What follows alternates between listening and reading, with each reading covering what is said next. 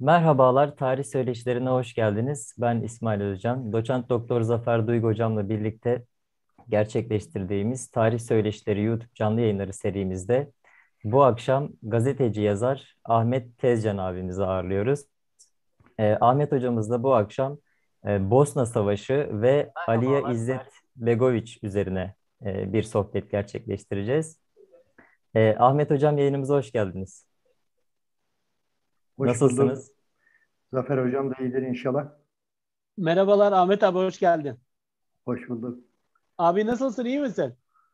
Mesafe yakın ama böyle Zoom üzerinden e, Evet. görüşme. Bir gün atlayıp geleceğim İzmir'e. Abi beklerim ben de e, inşallah e, belki bu hafta sonu bir sonraki hafta sonu falan var o tarafa doğru niyetim. Vakit bulursam sana uğrarım. Hazır bekarsın bir çayını içmeye gelirim.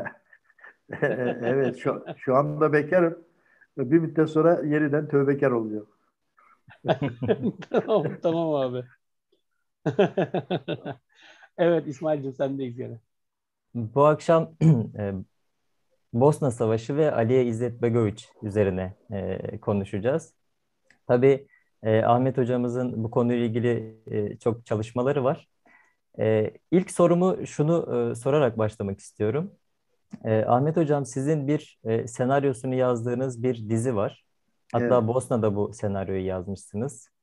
E, Aliye İzzet Begoviç'in e, hayatını konu alan e, bir drama, e, Aliye dizisi. Evet. E, bu diziden hocam bahsederek e, dilerseniz başlayabiliriz. Buyurun. Şimdi e, Aliye İzzet Begoviç de yoğun bir şekilde ilgilenmem zaten o dizi sayesinde oldu. E, dizinin yapımcısı e, Sancak Medya'nın e, kurucusu e, Hakan Sancak Tutan e, sağ olsun böyle bir projeyi geliştirmiş. Aliye İzzet Begoviç'in biyografik dramasını yapmak üzere TRT ile görüşmüşler. E, senarist olarak benim ismimde karar kılmışlar. Bana bunu açtılar tabii çok heyecanlandım. E, çünkü Aliye benim için çok önemli bir insan. İnsan olarak çok önemli. E, düşünür olarak çok önemli. Devlet adamı olarak çok önemli. E, dolayısıyla ben hemen tabii bu şey heyecanla şey yaptım. E, bunun için eşimle birlikte, Nazmiye Hanım'la birlikte Bosna'ya gittik. Bosna'da 9 ay kadar kaldık. De e, çok hoş bir şekilde Ali İzzet Begoviç'in çocukluğunu e, geçirdiği Alifa Kovac mahallesinde e, ve onun sabah namazlarını kıldığı Hacıska Camii'nin hemen yakınında e, bir ev tuttular. Oraya yerleştik. E, dizinin bütün e, bölümleri orada yazıldı. E, dolayısıyla böyle bir e, yoğunlaşma ile Aliye ile daha ziyade işte parça buçuk okumalarından sağdan soldan e, dinlediğim konferanslardan tanıdığım Aliye'yi bu sefer çok daha yakından, onun yakınlarından, çocuklarından, torunlarından, arkadaşlarından, dostlarından e, dinlemek ve aynı yaşadığı şehirde e, onunla birlikte omuz omuza savaşmış insanlarla bir arada olmak, onları hissetmek e, çok önemliydi benim için. Altı bölümlük bir diziydi. Yani normalde Türkiye'de yayınlanan televizyon dizilerinin formatının dışında e, bizden 90 dakikayı aşmamamızı istemişlerdi. Şimdi normal dizileri insanlar radyo tiyatrosu dinler gibi izleyebiliyorlar. Çünkü iki, iki buçuk saat falan sürüyor. Ee, hanımlar özellikle mutfakta yemek yaparken, bulaşık yıkarken dizinin hikayesini kaçırmadan e, onu takip edebiliyorlar. E, fakat Aliya'nın e, 6 bölümlük e, sü- süresi içerisinde birinci bölüm e, Aliya'nın hayatının 40 yılını anlatıyor sadece birinci bölüm.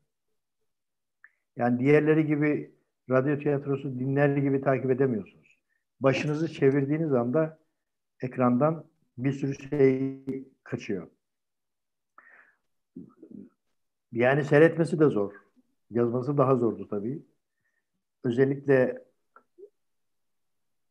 daha önce e, pek çok yerden gitmişler aileye. Aliyan'ın dizisini yapalım, sinema filmini yapalım, belgeselini yapalım falan diye. Bunların içerisinde e, amiyane tabirle üçkağıtçılar da bir hayli fazlaymış. E, önce ailenin güvenini sağlamak gibi bir problemle karşı karşıya kaldı. Yani kızı Sabina Berberovic özellikle e, çok hassastı. Çünkü bizi kandırdılar. Biz onlara evlerimizi açtık. E, belgelerimizi teslim ettik ama onlar götürüp bunu sattılar diye e, söylüyordu. Oğlu ba e, Bakir İzzet Begoviç o sırada e, Bosna Başkanlık Konseyi'nin üç üyesinden biriydi. Yani Cumhurbaşkanı e, sıfatını taşıyordu. O da aynı şeyden şikayet etti. Biz bayağı bir uğraştık, biz öyle değiliz diye. Ama ilk bölümün hikayesi, tretmanı yazıldıktan sonra biraz daha güven oturdu. Ee, özellikle Bakir Bey'in yönlendirmesiyle Sabina çok daha rahat konuşur hale geldi. Ee, çok ilginç e, şeyler yaşadık, anlar yaşadık. Bazen e, güldük, bazen oturduk, ağladık. Ee, kızıyla birlikte, oğluyla birlikte. Ee, çok hoştu. Ee, öyle bir strese girmişim ki birinci bölüm yaz, yazılırken kalp spazmı geçirdim. Yani orada e, zaten e, duygusal bir şekilde e, aylarınız, günleriniz geçiyor. Yaralı bir şehir, yaralı olmayan bir tek bina yok.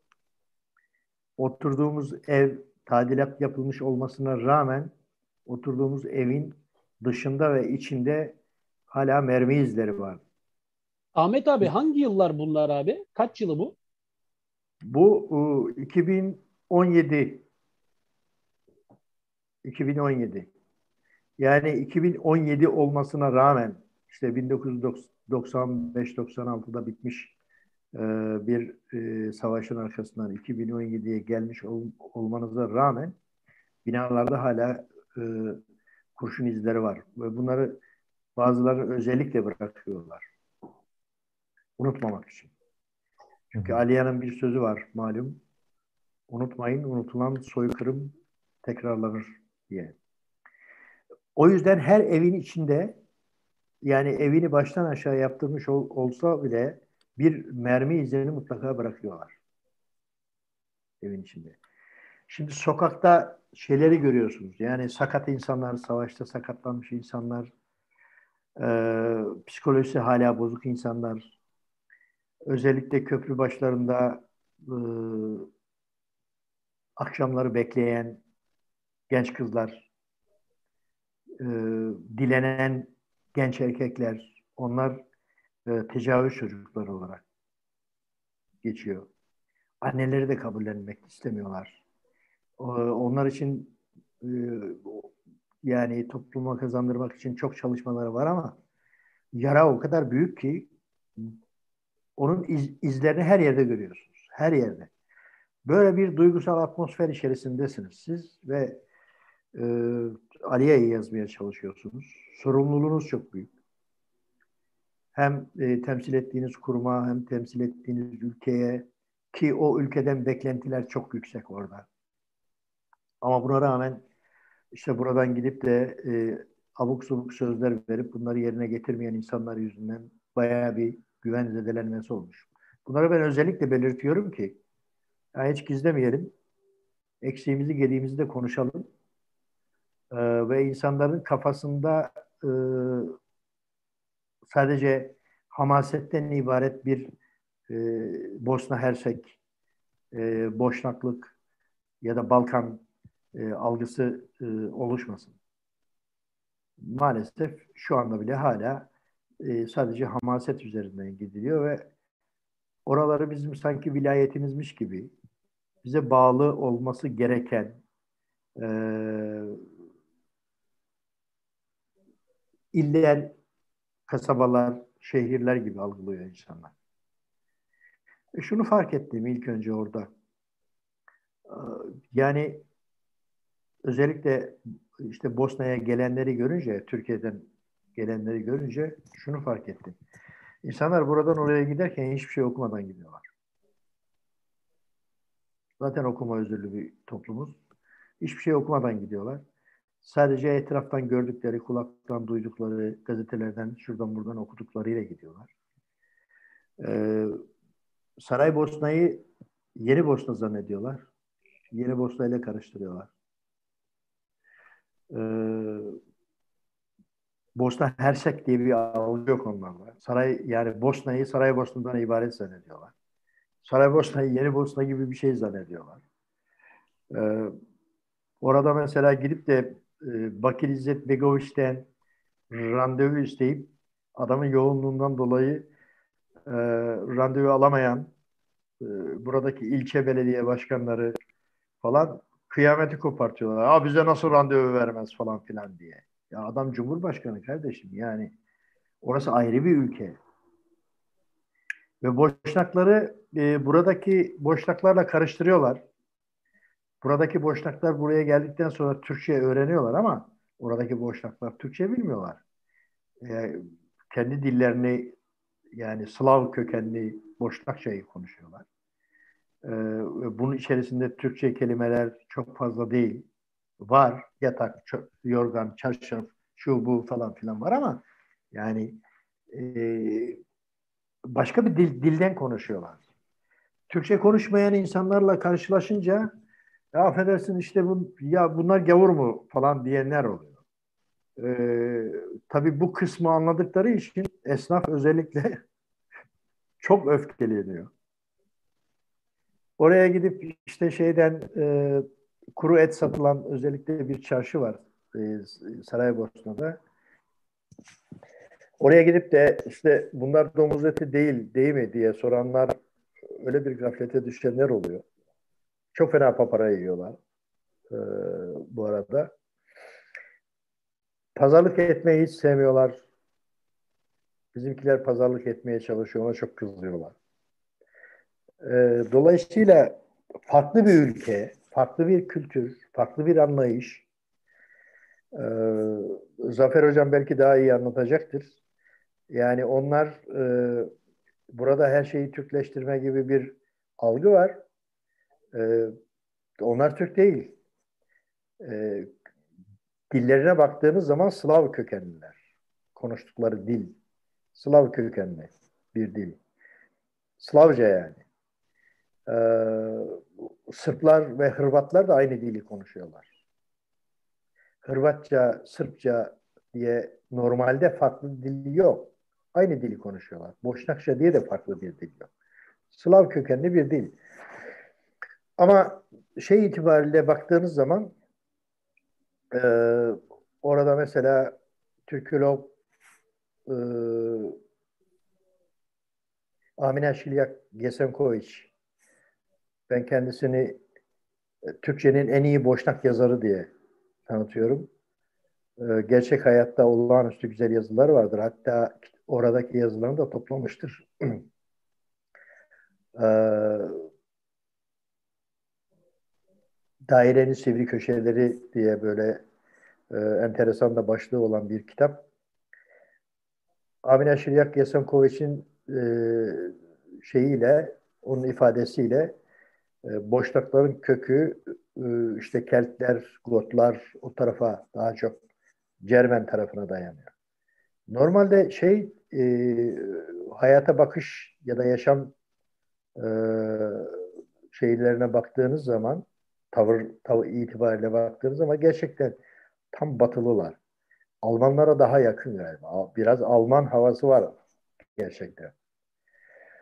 E, bize hiç benzemiyorlar. Soğukkanlılar öyle efsanelere şunlarla bunlarla işleri olmuyor. Ee, işte e,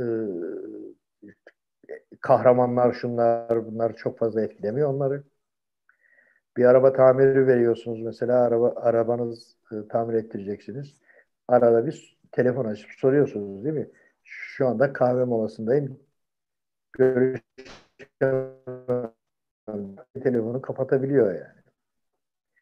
Bir de e, işte aynen bak Almanya'da falan olduğu gibi sıfırıyla değiştirme gibi bir şeyi var e, adamların. Bize hiç benzemiyorlar o bakımdan. Bize en çok Sırplar benziyor. Sırplar neredeyse birebir bize benziyor. Efsanelerle yaşıyorlar. yani yoksa da uyduruyorlar. Çok e, basit bir örnek. Kosova meydan muharebesi bu Gazi Mestan'daki Kosova meydan muharebesinde kralları e, onların e, ölür ve yenilirler. Büyük bir yenilgi yani onlar için. 1380, o, 1389. Evet, evet, tarihçi olan sizsiniz hocam. Benim estağfurullah, tarih, estağfurullah. Tarihin matematik kısmıyla hiç şeyim yoktur. Estağfurullah, estağfurullah. hiç aklımda tutamam o tarihi. ee, şimdi o Kosova Meydan Muharebesi'ndeki yenilgilerini kendi muhayyilelerinde zafere dönüştürmüşler.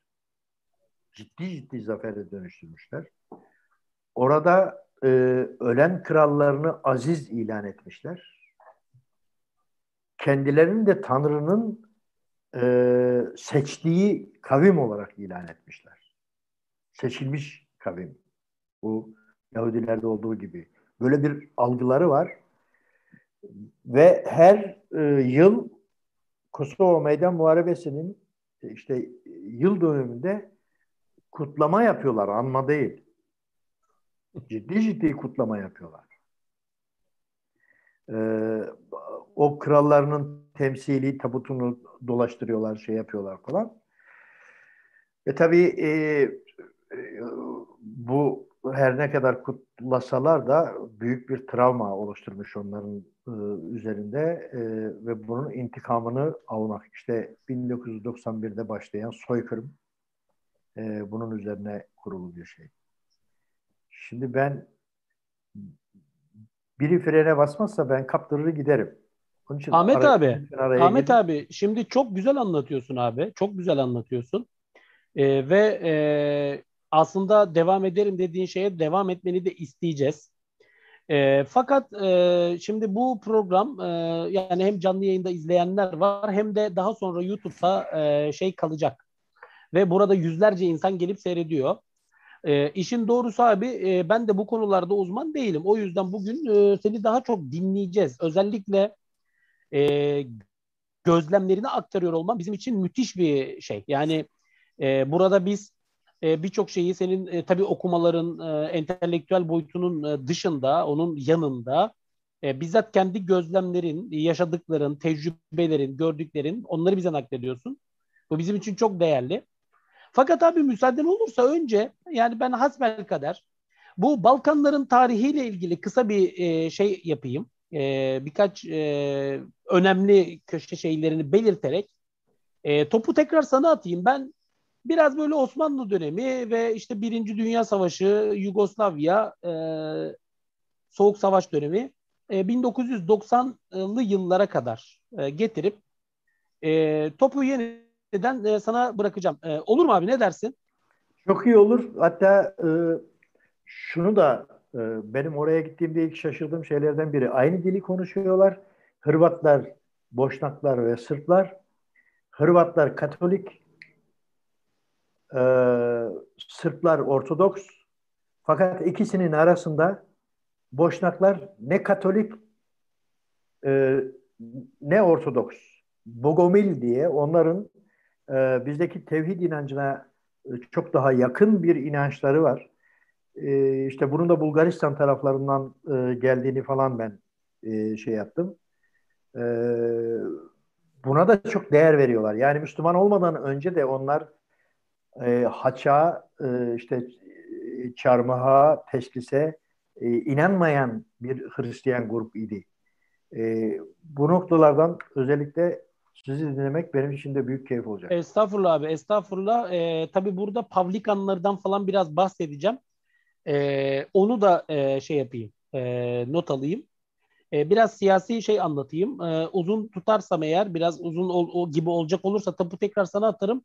Seni nefeslendirmek için bir sonraki soruda girerim ona. Yoksa e, hepsini birden toplarız. Şimdi e, biliyorsunuz tamam. e, bu e, tarih kitaplarında da bizim çok anlatılan e, Çimpe Kalesi, meşhur Çimpe Kalesi e, bizim e, Osmanlı İmparatorluğu'nun e, Balkan coğrafyasına ilk defa geçtiği tarih 14. yüzyılın ortaları 1352. Bu şu demek değil. Türkler yani ilk defa o tarihte Balkanlara geçmiş. Hayır. Çok daha önceki dönemlerden itibaren Avrupa'da Türk varlığı söz konusu. Birçok siyasi organizasyon, teşekkül. Avrupa Hunlarından tutun işte Bulgarlara kadar vesaire. E, Avarlara, şeylere kadar. E, fakat Osmanlı döneminde yani daha henüz erken bir dönemde. 14. E, yüzyılın ortalarında bu Çimpe Kalesi'nin e, fethiyle birlikte e, ve Gelibolu üzerinden e, Osmanlı e, şeyi e, adımını atmış Balkan coğrafyasına ve ondan sonraki süreçte e, hakikaten e, uzun bir e, zaman e, aralığında, periyodunda e, Osmanlılar hep ilerlemişler. E, burada e, mesela 1361 yılı önemli. E, 1361'de e, Edirne'yi e, biz e, fethettiğini görüyoruz e, Osmanlıların. Osmanlı İmparatorluğu'nun. Bir sonraki aşamada 1. Murat Hüdavendigar dönemi önemli. Özellikle Sırplarla mücadele, Balkanlarda Türk varlığının e, kanıtlanması, ispatlanması, yerleşmesi. E, 1362-1389 dönemi. E, tabii e, burada biraz önce abi senin de bahsettiğin o 1389 1. Kosova Muharebesi. E, çok önemli çünkü Sırbistan'ı işte o dönemde yani Sırbistan'ın e, fethedilmesi e, te, arka planında bu savaş yatıyor. E, aynı şekilde 1396 Nibolu Savaşı Yıldırım Bayezid döneminde e, malum e, kesin zaferiyle e, bizim kesin zafer bizim diyelim kesin zaferimizle sonuçlanıyor ve e, bu savaşta tabii Balkanlarda e, Osmanlı varlığının e, ispatlanması açısından çok çok önemli e, bir e, dönemeç teşkil ediyor.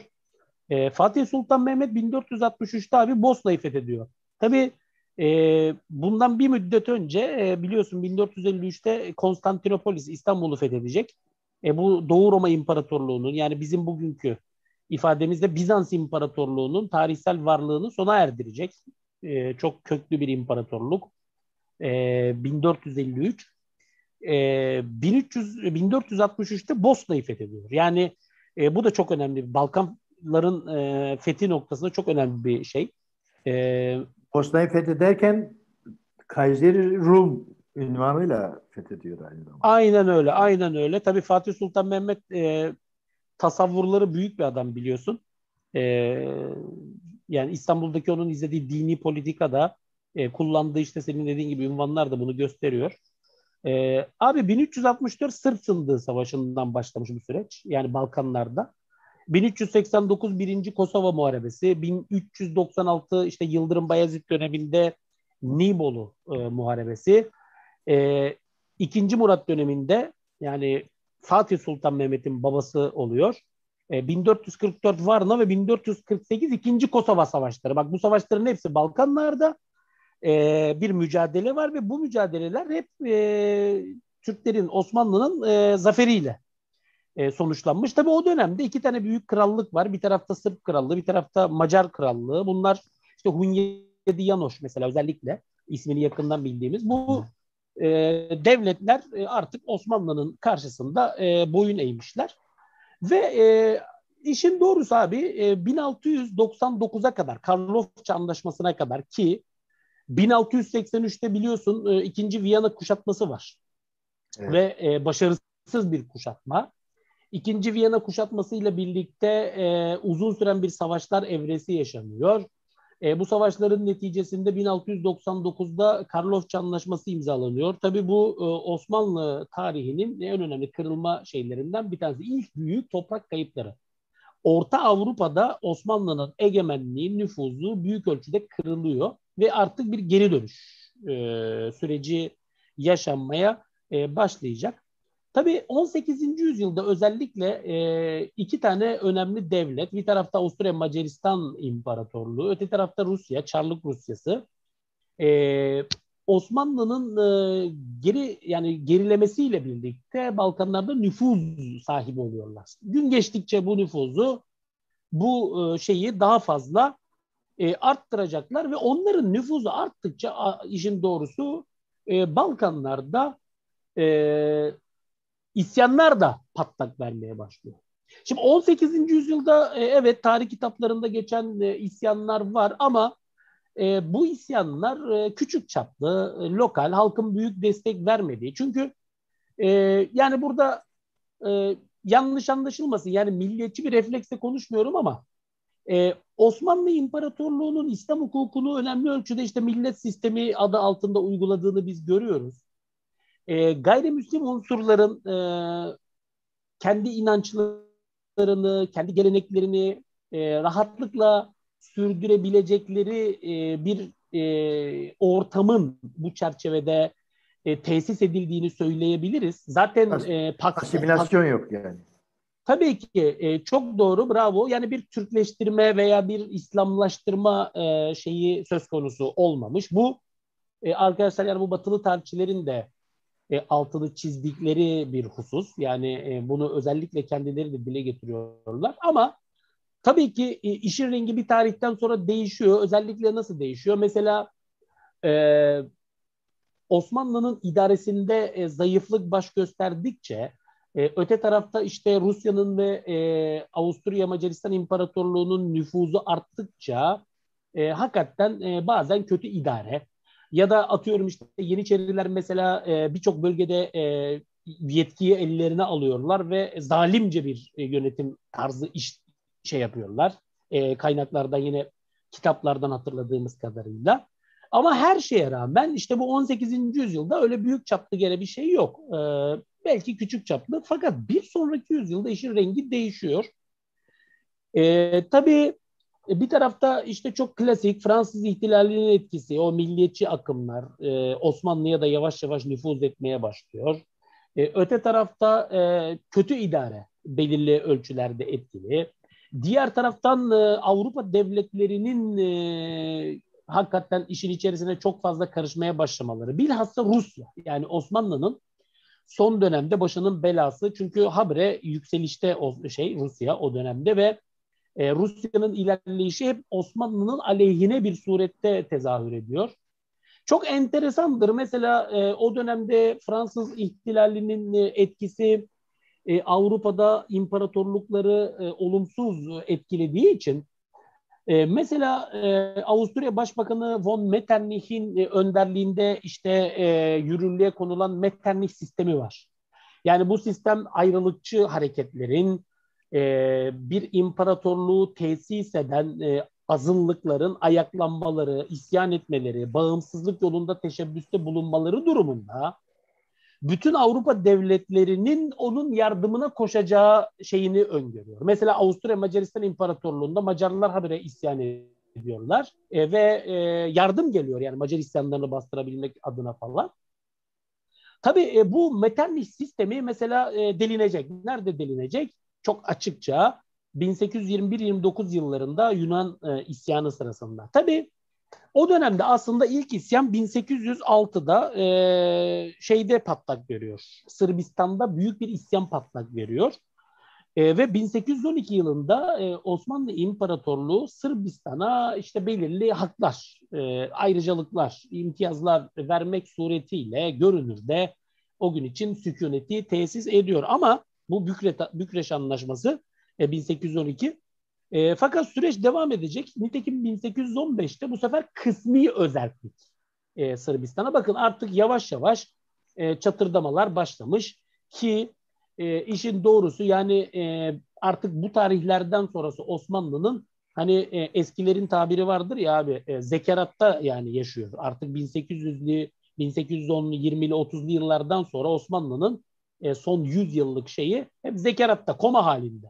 E, evet. Yine e, dört bir cihanda e, mücadelesini dört bir cihette sürdürüyor ama e, maalesef e, işler ondan sonra hiç iyi gitmiyor. 1821'de tabii bir Yunan isyanı Mora'da patlak veriyor. E, bu isyan e, çok acıklı hikayeleri de içinde barındırır. E, geçen hatta onun e, yıl dönümüydü bir tanesidir. E, bu e, 1829 yılına kadar e, devam etti. E, acıklı hadiseler sadece Yunanlıların işgali değil, Kavalalı Mehmet Ali Paşa şeyi. Yani Osmanlı bir valisine bile söz geçiremez o dönemde. Mısır valisine. E, her neyse lafı uzatmayalım. 1829'da e, abi Edirne Anlaşması'yla e, Yunanistan bağımsız oluyor. Tabii e, bu bir başlangıç. Ne olacak? Bu süreç e, ta 1878'e kadar devam edecek. 1878'de Bükreş Anlaşması ile birlikte Sırbistan da bağımsız bir devlet olarak tarih sahnesine çıkıyor ve Osmanlı'dan kopuyor. Tabii e, özellikle e, bu iki e, oluşum, bu iki kopuş e, şüphesiz ki e, Bal e, Rusya'nın özellikle e, çok büyük etkisi var. E, Rusya'nın e, her iki e, şeyde de isyanda da ve isyanların başarıya e, ulaşmasında etkisi büyük ama e, yer yer büyük Avrupa devletlerinin de e, etkisini olduğunu e, söylemek gerekir. 1912'de de Balkan Savaşı patlak veriyor. E, mesela bu savaşlar sırasında e, Sırbistan da savaşlara iştirak ederek Üsküp ve Makedonya'yı, e, Manastır'ı özür diliyorum, Üsküp ve Manastır'ı e, Osmanlı İmparatorluğu'ndan e, ele geçiriyor, alıyorlar. Yani nispeten görece e, karlı. Fakat e, tabii o dönemde e, yani Yugoslavya ifadesini henüz kullanmıyorum çünkü yok. Yani bölge için, Balkanlar için çok büyük evet. bir yıkım. E, ne zaman? Balkan Savaşları'ndan hemen sonrası o yıkım devam edecek. 1914-18 Birinci Dünya Savaşı. Birinci Dünya Savaşı hakikaten e, 1 milyondan fazla Sırp'ın öldüğü bir savaş. E, ve e, 1918 yılında savaş bitince 1 Aralık 1918 yılında e, Yugoslavya Devleti kuruluyor. Nasıl? Sırplar, e, Hırvatlar ve Slovenler ağırlıklı olarak. Ancak bu arada araya gireyim hocam e, konumuzla da ilgili e, o kadar e, Sırp'ın ölmesine sebep oluyor ama Birinci Dünya Savaşı'nda başlay- başlatan bir Sırp ve Saraybosna'da bir suikast ile başlatıyor. Evet, evet. E, Avusturya Macaristan veliahtını e, öldürüyor. Tabii o artık e, hani şeyin patladığı yer. Hani gaz sıkışmış odaya, sıkışmış sıkışmış bir kıvılcım lazım. Kıvılcımın da saray e, şeyde patlaması hakikaten e, Sırplı yani bir Sırp gencini ve milliyetçi bir Sırp genci oldu. ilginç bir anekdot yani bizim şeyimiz açısından. Evet. E, tabii 1930'lu e, yıllarda yani Yugoslavya kurulduktan sonra aslında böyle ayrılıkçı hareketler gene var. Özellikle Hırvatların e, bağımsızlık, ayrılma talepleri söz konusu ama e, çok büyük bir tarihsel süreç başlıyor o dönemde. İkinci Dünya Savaşı biliyorsunuz 1939'dan 1945'e kadar devam ediyor. E, 1941 yılında e, Naziler e, Yugoslavya'yı ele geçiriyorlar. Aslında sadece Naziler değil, onların e, müttefikleri, e, İtalyanlar da e, özellikle e, Slovenya civarında e, egemenlik tesis ediyorlar bazı bölgelerde. E, ve Yugoslavya e, ağır bir işgal sürecine e, giriyor. Ne zamana kadar? E, 1944 yılına kadar. Tabii 1944'te aslında e, bağımsızlık hani isyan hareketlerinin de öncülüğünü yapan o dönemde iki büyük liderden bir tanesi Josip Tito. Bu meşhur Tito evet. artık. E, Yugoslavya Komünist Partisi'nin başkanı. E, yani bindo, e, şeyin Sovyetler Birliği'nin artık biliyorsunuz İkinci Dünya Savaşı'ndan sonra Soğuk Savaş dönemi başladı. E, Soğuk Savaş dönemi işte şeye kadar devam edecek o Glasnost'tan Perestroika'ya kadar. E, Gorbaçov'un e, 1980'lerin sonunda 1990'ların başında artık değil mi? O Sovyet blokun evet. çöktüğü döneme kadar sürecek olan iki bloklu dünya düzeni Soğuk Savaş. Sovyetler Birliği tarafından desteklenen bir adam. Tito e, Yugoslavya Demokratik Cumhuriyeti'ni ilan ediyor 2 Aralık 1945'te. Fakat enteresandır e, Sovyet yani Varşova Paktı içerisinde Sovyet blok içerisinde yer alan diğer devletlere nazaran kıyasla e, Tito'nun Yugoslavya'sı e, Sovyetlerin güdümünde görece yani çok da onların şeyinde değil biraz bağımsız e, yer alması. Hatta yanlış hatırlamıyorsam Ahmet abi daha iyi bilir o Cemal Abdülnasır'ın o dönemde liderlik ettiği bağımsızlar blokuna falan da yakın Bağlan, duruşu. Bağlantısızlar. Aynen. E, evet, hakikaten çok enteresan. E, ve e, Tito e, hakikaten e, görece bağımsız bir rotada 1900 yani Soğuk Savaş döneminin sonuna kadar artık Yugoslavya varlığını e, şeyini devam ettiriyor. Fakat 1992'de e, olanlar oluyor. E, Doğu blokunda tabii o dönemde bir çözülme var Sovyet blokta. Sadece Doğu blokunda değil Sovyetler Birliği'nin işgali altındaki birçok devlet bağımsızlıklarını kazanıyorlar. E, do, e, tabii blok çöktüğü için e, birçok ülkede rejim değişikliği yaşanıyor. E, özellikle Doğu Avrupa'da e, hakikaten bir insanların e, orada şunu görebiliyorsunuz yani nefes almaya başladıklarını müşahede ediyorsunuz birçok ülkede. E, işte ben mesela e, çocuktum o yıllarda Ahmet abi daha iyi bilir. Çavuşescu'nun e, Romanya şeyinde Romanya başkanı, devlet başkanı evet. Çavuşescu'nun kurşuna dizilmesi mesela. Bizim evet. hafızamızda yani o televizyon. Veya insanların işte tırmanıp o Berlin duvarını e, yıktıkları sahneler. Yani ben küçük bir çocuk olmama rağmen bunları hepsini hatırlayabiliyorum. Yani ne kadar önemli tarihsel dönüşümler veya Gorbaçov, Gorbaçov'un açıklamaları. Hakikaten dünyanın çok enteresan bir e, tarihin çok e, enteresan bir evresiydi. Ve ne oldu? O dönemde tabii Yugoslavya'da e, parçalanma şeyine girdi. Ee, Slovenya, Hırvatistan, e, Makedonya, tabii şimdiki adıyla Kuzey Makedonya oldu o da artık biliyorsunuz Yunanistan e, evet. şeyinden sonra ve Bosna Hersek e, Yugoslavya'dan ayrılıp e, bağımsızlıklarını ilan ediyorlar. Fakat e, bu işte bir iç savaşa sebep oluyor. Özellikle o dönemde Slobodan Milosevic, e, Sırbistan Devlet Başkanı, 92-95 yılları arasında Bosna Hersek'te ayrılıkçı Sırpları destekliyor, e, kışkırtıyor. E, tabii arkasında Batı bloku var. Ahmet abi onların detaylarını daha iyi anlatacaktır. E, ve e, bu bir savaşa e, sebep oluyor. E, fakat e, yine Ahmet abinin biraz önce söylediği gibi bu savaş esnasında işin doğrusu bizim için tabii işin acı tarafı e, Katoliklere, Ortodokslara e, savaşta taraf teşkil eden sahip çıkan ülkeler var. Yani Rusya'ya bakıyorsunuz e, hep en ilk anından itibaren ülkede. E, Avrupa'da birçok e, ülkenin farklı pozisyonlarda şey yaptığını, sahipsiz kalanlar kimler oldu? E, maalesef e, Müslümanlar oldu. Zaten soykırımdan evet. geçirilenler de e, onlar oldular. E, her neyse e, bu savaş tabii 1995 yılında Dayton Anlaşması'yla ne kadar hakka, hukuka uygun bir anlaşma olduğu da ayrı bir tartışma sonuçlanıyor. E, tabii e, aslında herkes her şeyi biliyor. Yani bu soykırımın arkasında yani Batı ülkelerinin parmağı da var. Mesela atıyorum yani Srebrenica katliamı sırasında e, yani 8-10 bin insanın e, öldürüldüğü bir katliam. NATO'nun parmağı var. E, çünkü Hollandalı askerler e, insanların, Müslümanların silahlarını toplayıp Sırplara. Şimdi bunları böyle Birleşmiş rahat söylüyorum. Milletler'in parmağı tabii var. ki. Tabii ki. Şimdi neden rahat söylüyorum? Çünkü kendileri de kabul ettiler bunu. Yani tabii, bir tabii. mahkeme e, evet dedi sorumluluğumuz var. Ama bunlar tabii hiçbir anlamı yok. Bunlar o zaman da bilinen şeylerdi. Bugün de bilinen şeyler. Fakat Batı'nın stratejisi budur. Yani bir algı şeyi içerisinde bunu yöneltiyorlar. Yani bir algı şeyi içerisinde zamanla e, meşrulaştırarak şey yaparak hani başkasına da bırakmıyor. Yani biz söylüyoruz bakın bizim hatamız diye getiriyorlar işi. E, çünkü bunu abi şeyde çok yaptılar. Çok özür diliyorum. Konuyu dağıtmak istemiyorum ama zaten bitireceğim. Çok kısa bir örnek vereyim. Yani e, daha anlaşılır olması anlamında. E, mesela İkinci Dünya Savaşı sırasında milyonlarca insan öldü. Ve bu insanların birçoğu toplama kamplarında, sivil insanlar toplama evet. kamplarında, gaz odalarında öldürüldüler. Ve bunu kim yaptı? Almanlar yaptı. Ama sadece Almanlar yapmadı. Almanlara destek veren, Alman işgali altındaki e, şeyde Almanlara destek veren birçok Avrupalı millet yaptı. Fransızlar yaptılar, Hollandalılar yaptılar, Çekler yaptılar. Baltık ülkelerindekiler yaptılar, Ruslar yaptılar, şunlar yaptılar, bunlar yaptılar. Zaten e, savaşa kalmaya gerek yok. Rusya'da savaş öncesindeki pogromlar, Fransa'da yaşananlar falan bunlar tarihsel anlamda antisemitizm bilinen bir gerçek. Yani Hristiyanlığın kadim bir meselesi.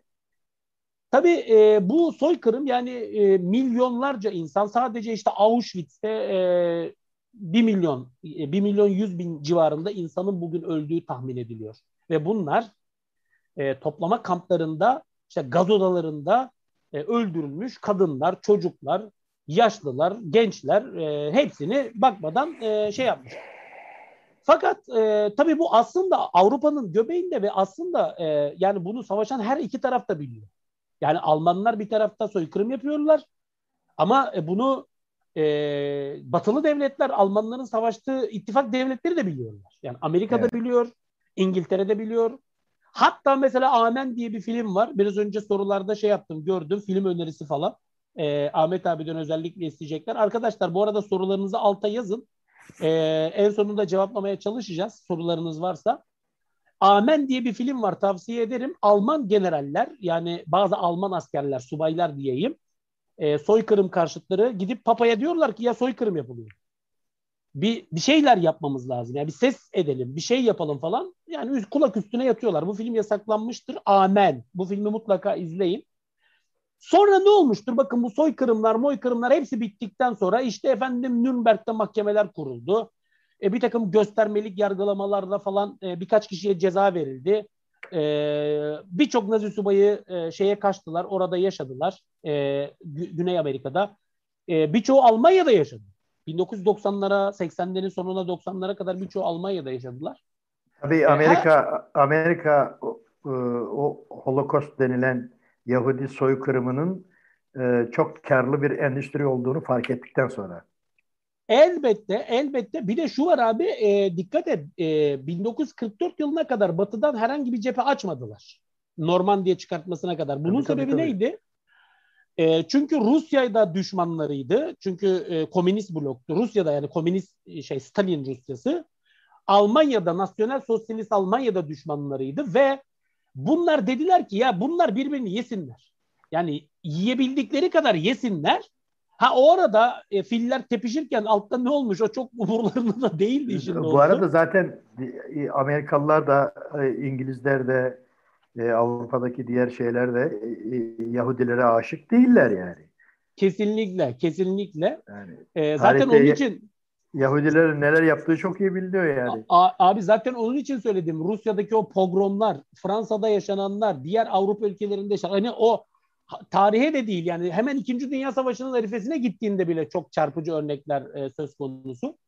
E, ne yaptılar abi? Bütün bu süreç bittikten sonra aslında işte bu Lahey ile bağlayacağım bunu. Yani bütün bu süreç evet. bittikten sonra e, ya birden bire bir Naziler diye bir ifade çıktı. Bir terminoloji üretildi. Naziler. Bak şimdi film e, filmler abi yüzlerce film ben mesela çok ilgi alanımdır İkinci Dünya Savaşı filmleri hep Naziler diye geçer. Naziler kim? Belgesel çekiyor Naziler. Film yapıyor Naziler. Tarih kitabı yazıyor Naziler. Sanki Naziler uzaydan inmiş yaratıklar. Ya bunlar geldiler, soykırım yaptılar, gittiler. Abi bunun sebebi bir algı operasyonu. Yani Almanlar dediğinde, Avrupalılar dediğinde aslında doğru terminoloji budur. Soykırımı yapanlar Avrupalılar, Almanlar. Ama bu Naziler ifadesinin altında insanların şuur altına başka türlü zerk ediliyor. Ya işte bak bunlar iktidara geldiler. E, kimini nasıl geldiler yani? Buna darbeyle mi geldi? Hayır. Halkın verdiği oylarla iktidara geldiler. Ve çok büyük bir destekle e, şey yaptılar. Yani İtalya bile sonradan e, bakma taraf değiştirdi şey yaptı. Yani Mussolini'nin e, şeylerine bakıyorsunuz ne kadar geniş bir halk desteği aldığını o faşist İtalya'nın falan ortada. Şimdi ne olmuştur? Aynısı Bosna Savaşı'nda da oldu. Yani e, lafı artık sözü böyle tamamlayayım. İşte her şey bitti, iş işten geçti. 1990'lı ee, e, yıllarda işte 99'da Lahey'de e, savaş suçlusu ilan edildi. Şey e, tutuklandı. Yargılanmaya başlandı. Slovakya'da Milosevic. Ve, ve aynen e, Radovan Karadzic. E, 2006'da abi e, Milosevic e, yargılama devam ederken e, ölüyor ve e, bu süreç burada bitiyor. Ne oldu sonra? 2001 yılında Sırbistan ve Karadağ'da ayrı bir e, devlet olarak ortaya çıktı. 2006'da Karadağ ayrıldı e, şeyden e, o yapıdan, oluşumdan. En nihayetinde 2008'de Arnavutların e, çok yoğun yaşadıkları Kosova e, bağımsızlığını e, elde ediyor ve abi e, şey bugüne geliyor. E, konjonktür bugünkü haliyle şekillenmiş oluyor. Tabii e, ben biraz böyle genel bir çerçeve kusura bakma lafı da uzattım. E, daha sonra e, vakit kalırsa artık bu Pavlikanlara falan daha sonra geçeriz. Baba Miller Ancak böyle özetlenebilirdi. Ben hemen şeyden başlayacağım. Buyur abi sendeyiz. Ee, şimdi soykırımdan e, şey yaptık. Normalde Bosna'daki Boşnak e, halk e, soykırımı ilk defa 1991'de başlayan 95'te e, bitirilen son savaşla yaşamadı. Daha önce de e, onlar soykırım yaşıyorlardı. Az önce e, bahsettiğimiz gibi işte e, Hırvatlar Katolik, Sırplar Ortodoks ve aralarında e, Bogomil e, tabir edilen bir Hristiyan grup var. E, farklı bir grup. Bunlar Boşnaklar. E, Boşnakların inancı ya, e, İsa inancı diğerlerinden çok farklı. E, İsa'nın Tanrı değil e, bir insan olduğunu, peygamber olduğunu, e, Meryem'den e, babasız doğan, aynen İslam'daki gibi e, bir e, görüşe sahipler.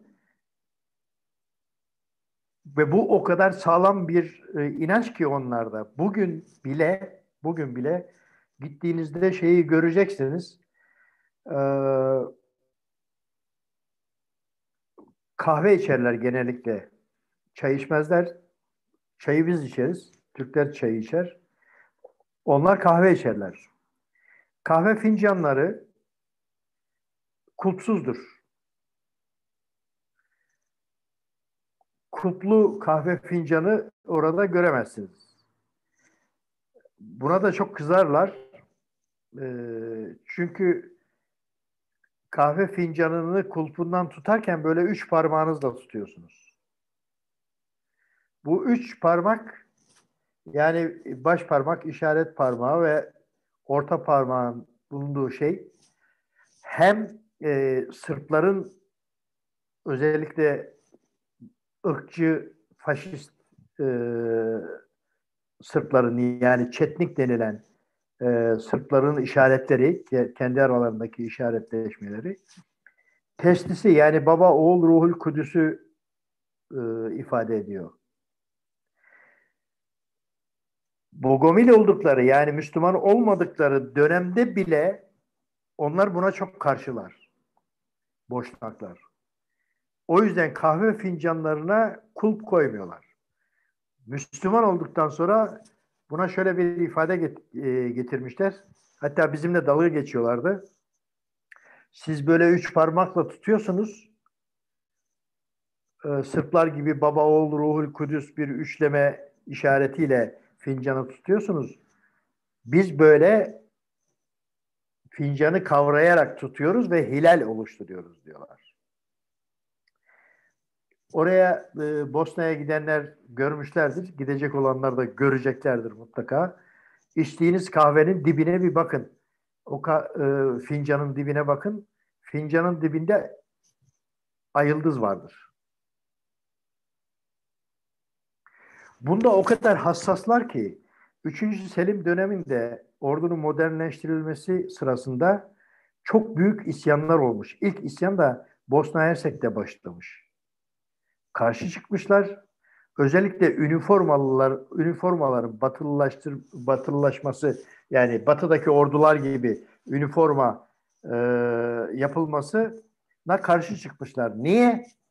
Çünkü üniformanın üzerindeki sırmalar haçı oluşturuyor, çarmıha benziyor diyerek. Bu kadar hassaslar yani. Şimdi o soykırımı daha önce e, Haçlı seferlerinde onlar yaşadılar. Biz Haçlı seferlerini Türkiye'de genellikle sadece Müslümanlara karşı yapılmış bir harekat olarak e, sefer olarak değerlendiriyoruz ama Haçlı seferlerin aslında e, Hristiyan yani Katolik Roma Kilisesi dışındaki Hristiyanları da ortadan kaldırmak için yapılmış bir şey. Öyle değil mi hocam? Yani heretik olarak kabul ettikleri e, Hristiyan gruplar, Ortodokslar, Pavlikanlar, Bogomiller. Abi kesinlikle haklısın. Ee, ben bu konuyu bağımsız, münferit bir makale yazmıştım bu konuda. Başka bir haç gözüyle Haçlı seferleri. Yani doğudaki kiliselerin gözünden Haçlı seferleri diye. Orada e, Süryaniler mesela Ortodoks Süryaniler, Maruniler, özellikle Doğu Kilisesi mensupları, Ermeniler Bunların hepsi o dönemde coğrafya itibariyle Müslüman egemenliği altında yaşıyorlar. Fakat e, şeyin e, Fulcarius Carnotensis'in o historiografik metninde de geçer. Diyor ki o Batı Latin Hristiyandır. İsa diyor Mesih Antakya'yı mesela ele geçirdikleri zaman Roma dinine verdi. Ya dikkat et. Roma dini. Dikkat et. Başlangıçta Hristiyan söylem genel çatı fakat süreç ilerledikçe o genel çatı küçülüyor küçülüyor artık Roma kalıyor. Neden? Çünkü amaç Katolik kilisesinin nüfuz alanını büyütmek, genişletmek, e, Doğu Hristiyanlarını da o dönemde şey yapmak. Tabii e, şeyin çok doğrudur. E, sadece onlar da değil Yahudiler. Yani e, daha Haçlı ordusu e, Fransa'dan yola çıktıktan sonra Avrupa'da çok büyük katliamlar yapa yapa ilerledi. E, ve Kudüs'e kadar. E, Kudüs'te de aynısını yaptılar. E, Yahudilerin de tamamını öldürdüler. Çok küçük bir azınlık hariç. Davut Kulesi'ne sığınmışlar. İşte o dönemde çok büyük paralarla canlarını kurtarabildiler. Çok ağır katliamlar yaptılar. Hristiyanlar dahil, Yahudiler dahil, Müslümanları zaten affetmediler. Evet. Şimdi e, biraz da şeyden bahsedelim. Ali evet. İzzet Begoviç'ten bahsedelim. Hocam dilerseniz evet, burada ben e, size bir soru yönelteyim Ahmet evet. Hocam. Tabii, İsmail, e, karşılıklı şimdi arada seni unuttuk kusura bakma. Yok hocam estağfurullah. Yani hakikaten böyle e, konu sürükleyici bir konu. E, beni de aldı böyle götürdü bir yerlere. O yüzden ben de hani açıkçası çok e, müdahale etmek istemedim. E, tabii e, Zafer Hocam e, Balkan tarihiyle ilgili bir e, kronoloji e, ortaya koydu. Siz de inançlarıyla ilgili e, bazı konulardan bahsettiniz. Burada şunu e, merak ediyorum e, Ahmet Hocam. Balkan politikasında e, Aliye İzzet Bogiç, Begoviç e, ne yapmaya çalışıyordu? Yani bu aslında tam da e, konunun akışı itibariyle e, güzel bir soru.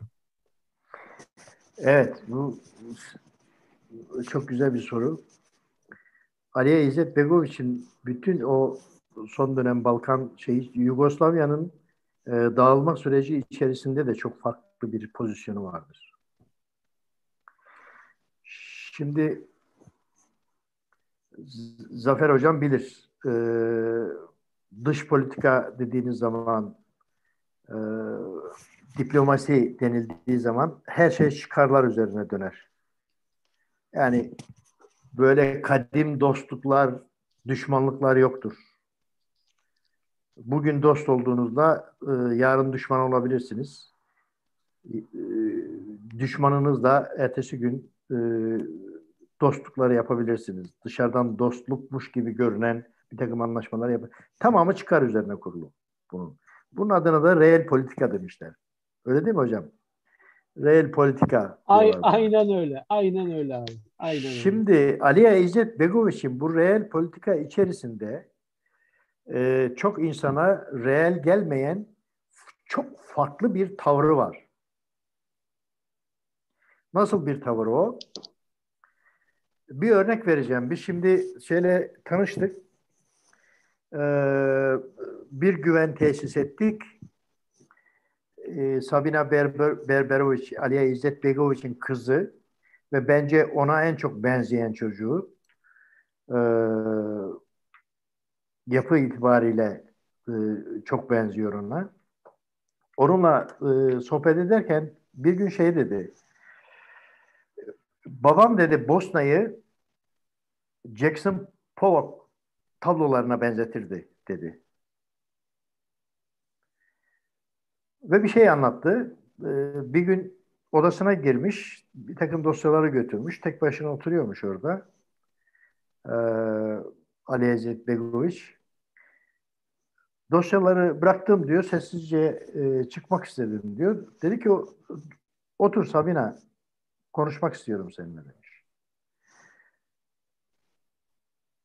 Sonra arkasından şey demiş ya Sabina herkes bir şeyler söylüyor.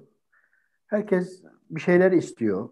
Şu nasıl olacak diyor. Şunlar böyle olmalıdır diyor. Ama senin hiç sesin çıkmıyor. Sen, sen ne düşünüyorsun demiş. Merak ediyorum seni. Ve kızı orada bir şey söylemiş. Ee, bu e, bunu ben aldım e, dizide bir sahneye dönüştürdüm. Jackson Pollock e, tablolarına benzetirdi Bosna'yı da deyip bu e, hikayeyi anlatınca, yaşadığını anlatınca şöyle bir sahne. E, Ali İzzet Begoviç odasında Jackson Pollock'un tablosuna bakmaktadır tam karşısındaki. Pollock tabloları e, resimde bir e, yeniliği başlatan tablolar. Boyayı, fırçayı sıçratarak e, tuval üzerine boyaları sıçratarak rastgele e, tablolar yapıyor. Olağanüstü bir renk cümbüşü var. Sonradan işte eliyle ya da vücuduyla tablo yapma gibi bir e, çığır açmış ve çok genç ölmüş bir adam. Yani bir devrimci kabul ediliyor şeyde e, resim sanatında. Öyle bir tabloyu seyretmektedir. O sırada Sabina içeriye girer. Aliye onu durdurur. Ee, işte sen hiçbir şey söylemiyorsun. Ne diyorsun der. Ee, Sabina da der ki çoğu insan şöyle düşünüyor. Biz Hırvatlarla anlaşsak ve Sırplara karşı Hırvatlarla birlikte savaşsak e, bu savaşı daha çabuk bitirebiliriz ve e, Sırpları kesin yenilgiye uğratabiliriz. Çünkü Sırplar sadece şeyle savaşmıyor, bo, e, Boşnaklarla savaşmıyor. Slovenlerle de savaştılar, e, şeyle de savaştılar çünkü onlar bütün eski Yugoslavya'nın tek hakiminin kendilerinin olmasını istiyor. Büyük Sırbistan hayalleri var çünkü. Bunu söyleyince Aliye İzzet Begoviç yerinden kalkar, tablonun yanına gider ve kızına şunu söyler. Bu tablodaki renklerden herhangi birini diğerine tercih edebilir misin? Ya da bu tablodaki boşnakları Hırvatlardan ve Sırplardan ayırabilir misin? Biz göksel bir ressamın yeryüzüne serptiği bir halkız. Dolayısıyla hiç kimse benden Boşnakların lehine, Sırpların ve Hırvatların aleyhine olacak bir şey istemesin. Ben Amerikalı e, şey ben e, Bosna Hersekli Müslüman Aliye İzzet Begoviç olarak Amerikalı Jackson Pollock'tan daha az adil olamam. Şimdi e, Aliye İzzet Begoviç'in böyle bir tavrı var. İkinci bir sahne bu hem kendi hatıratında yani tarihe tanıklığım e, kitabında savaşı anlattığı şu kitapta tarihe tanıklığımda vardır. Hem de e, Dayton Anlaşması'nın o müzakere sürecini başlatan ve imza ile bitiren Amerikalı Richard Holbrook'un anılarında var. Bir savaşı bitirmek e, kitabında var.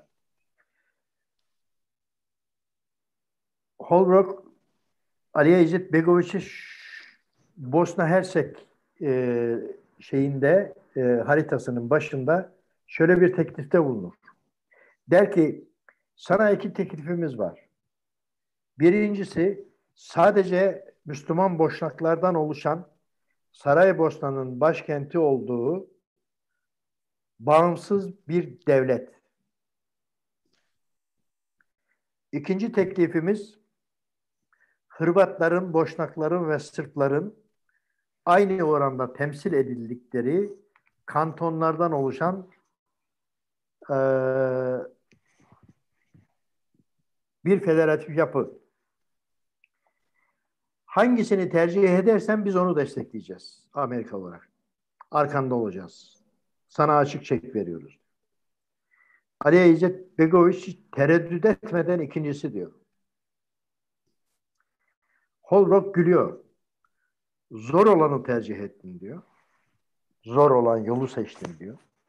Aliye İzzet Begoviç de diyor ki sizin inandığınız e, kitapta, İncil'de sizin e, İsa peygamber size iki yol teklif ederlerse zor olanı tercih edin demiyorum. zor olan yolu seçin demiyorum. Ben Hazreti İsa'nın sözüne uyuyorum diyor. Zor olanı seçiyorum. Hırvatları ve Sırpları asla boşluklardan ayrı görmüyor. Bu nereden kaynaklanıyor? Normalde e, işte reel politika denilen şeye uysa tamamen e, şeylerden boşnak, Müslüman boşnaklardan oluşan bir bağımsız devlet e, fikrine yanaşabilir, isteyebilir. Yani Bosna'da o teklifi kabul etmedi diye Aliye'yi suçlayanlar da var. Ama şunu düşünmüyorlar. Aliye'nin bu görüşü, bu politikası e, aslında İslam'ın e, öngördüğü bir e, hasletin, ruh halinin e, ve onun peygamberinin Hazreti Muhammed'in e, şeyidir, tarzıdır. Çünkü tevhidin aynıların beraberliği olduğu değil, farklılıkların bir arada bir dengeyi oluşturduğu e, bir kavram olduğunu biliyor. Dizide 6. bölümde, son bölümde bunu anlatmaya çalışır. Jovan Divyak'a. Jovan Divyak, Saraybosna'nın savunmasından sorumlu bir Sırp'tır. Sırp general. Sırplara karşı ve Hırvatlara karşı Saraybosna'yı savunmak üzere e, gönüllü olarak boşnaklarla omuz omuza savaşmış bir insandır. Çok yakın zamanda öldü. Allah rahmet eylesin. Jovan Divyak Saraybosna'da baş çarşıda yürürken bütün esnaf dükkanından dışarı çıkıp onu selamlardı. Onunla göz göze gelmek için çalışırdı. Öyle bir kahraman olarak görüyorlar onu. Ama adam Sırp. Bir Ortodoks. Aliya ile aynı düşünceyi paylaşan bir Ortodoks. Ve böyle çok insan var. Dolayısıyla Aliya İzzet Begoviç'in oradaki şeyi İslam'ın e, zıtların birliğini e, temsil eden bir tevhid anlayışına sahip olduğu için çıkarıyla değil, çıkarlarla değil, ilkeler ile hareket eden bir insan. Bunu yapabilmek için kendisini çok iyi yetiştirmiş. Hatta kendisini inşa etmiş olması gerekiyor. Şimdi bu tarihe tanıklığım kitabını ben özellikle ta, e, tavsiye ediyorum gençlere. Mutlaka ama mutlaka okusunlar. Çünkü Aliye İzzet Begoviç'in 15 yaşından itibaren kendi karakterini bir insan olarak nasıl inşa ettiğini orada göreceksiniz. Çok ilginçtir. Aliye İzzet Begoviç belki o efsanevi e, Roma İmparatoru ve gerçekte bilge kral denilen ilk e, kişi olan Marcus Aurelius. Doğru telaffuz ettim mi Zafer Hocam? Abi Marcus Aurelius evet. Yani e, filozof imparator olarak bilinir. Filozof kral olarak bilinir. A- aynen haklısın abi. Evet. Yani e, hikmet sahibi bir insandır. Öyle bir e, imparatordur. Aliye İzzet Begoviç de 20. yüzyıldaki bence e, bilge devlet adamıdır. Türkiye'de bilge kral diyorlar. O Marcus Aurelius'a verilen sıfattan e, mülhem bir söyleyiş bu. Fakat Aliye İzzet Begoviç bunu kesinlikle reddediyor. Kendi ee, sağlığında reddetti. ne zaman? Ee, ve e, Bilge Kral şeyine hiç hoşlanmıyor. Ve çocukları da bundan çok rahatsız oluyorlar. Bilge bir devlet adamı, filozof. Gerçekten filozof. Yani yakın zamanda Aliye İzzet Begoviç gibi bir örnek yok. E, devlet adamları arasında. Yani hem bir kurucu cumhurbaşkanı hem savaşı doğrudan doğruya yönetmiş bir başkomutan e, mükemmel bir Müslüman ve çok iyi bir insan. Fakat öncelikle bütün bu sıfatlarından önce kendisini insan olarak hakikaten inşa etmiş. Şimdi Bosna'da Aliye İzzet Begoviç'in mahallesinde e, İnat Evi diye bir yer vardır. Oraya gidenler bilirler. Orada kütüphanenin tam karşısında e, o kütüphanenin önünde bir nehir vardır. E, ırmak aslında e, küçük bir şey. E, onun hemen kenarında bir inat evi. Kütüphanenin olduğu taraftaymış ama Almanlar tramvay e, raylarını döşerken kamulaştırma sırasında o binayı da kamulaştırmak istemişler. Adam inat etmiş, vermemiş evini. Boşnakların inadı katırı çatlatır derler. Hakikaten çok inatçılar. Savaşı da o inatlarıyla kazandılar zaten. Ee, adam inat etmiş, vermemiş evini. En son e, şöyle razı etmişler. Adam demiş ki bir şartım var. Bu evi tuğla tuğla sökeceksiniz. Nehrin karşısına, tam karşısına tuğla tuğla öreceksiniz. Aynısını yapacaksınız diye. Yapmış Almanlar. Aynısını yapmışlar. Şimdi orası bir lokanta, aynı zamanda da bir müze olarak var. Adı da İnat Kuca. Yani inat evi. Şimdi e, Aliye İzzet Begoviç hemen o inat evinin arkasındaki camiye gidiyor sabahları. Annesi Hiba, Allah rahmet eylesin, onu sabahları uyandırırmış, camiye gönderirmiş. Orada sabah namazını kılarmış ve imam genellikle sabah namazında Rahman suresini okurmuş. Ve e, Rahman suresinden çok etkilenmiş. O dönemde, onun 15-16 yaşlarında olduğu dönemde e, az önce Zafer Hocam'ın bahsettiği işte Nazilerin işgalinde olduğu dönem. Yani İkinci Dünya Savaşı e, dönemi. E, tabii o dönemde dehşet bir e, atmosfer var. E, fikirler birbirleriyle vuruşuyor. İşte na- nasyonal sosyalizm, faşizm, e, komünizm, e, liberalizm, kapitalizm, bütün bunların içerisinde Bosna'da e, Osmanlı 1878'de e, Avusturya Macaristan İmparatorluğu'yla bir protokol yapıp e, bu Bosna her şeyin yönetimini te, tedrici olarak e, onlara bırakıp çekilmeye başladıktan sonra e, Hırvatlar tarafından Müslüman Hırvat, Sırplar tarafından Müslüman Sırp kabul edilen ve Boşnak kimliğini asla e,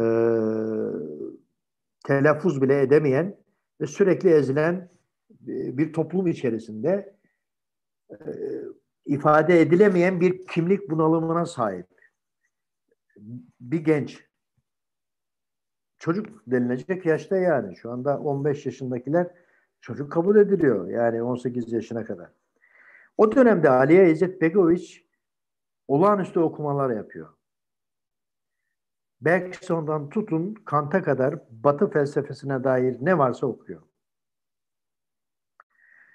Seyit Kutup'a varıncaya kadar, Muhammed Esed'ine varıncaya kadar İslam'la ilgili ne varsa okuyor. Doğu düşüncesi ile alakalı Hinduizm, Taoizm, e, işte e, Doğu felsefesiyle ilgili ne varsa okuyor.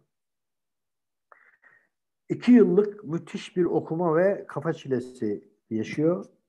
Kendi ifadesiyle e, sonra şunu söylüyor. Diyor ki bütün bunların sonunda ben İslam'ı seçtim. İslam'ın benim için en cazip tarafı insana sorumluluk yüklemesiydi. Bu çok önemli bir ifade.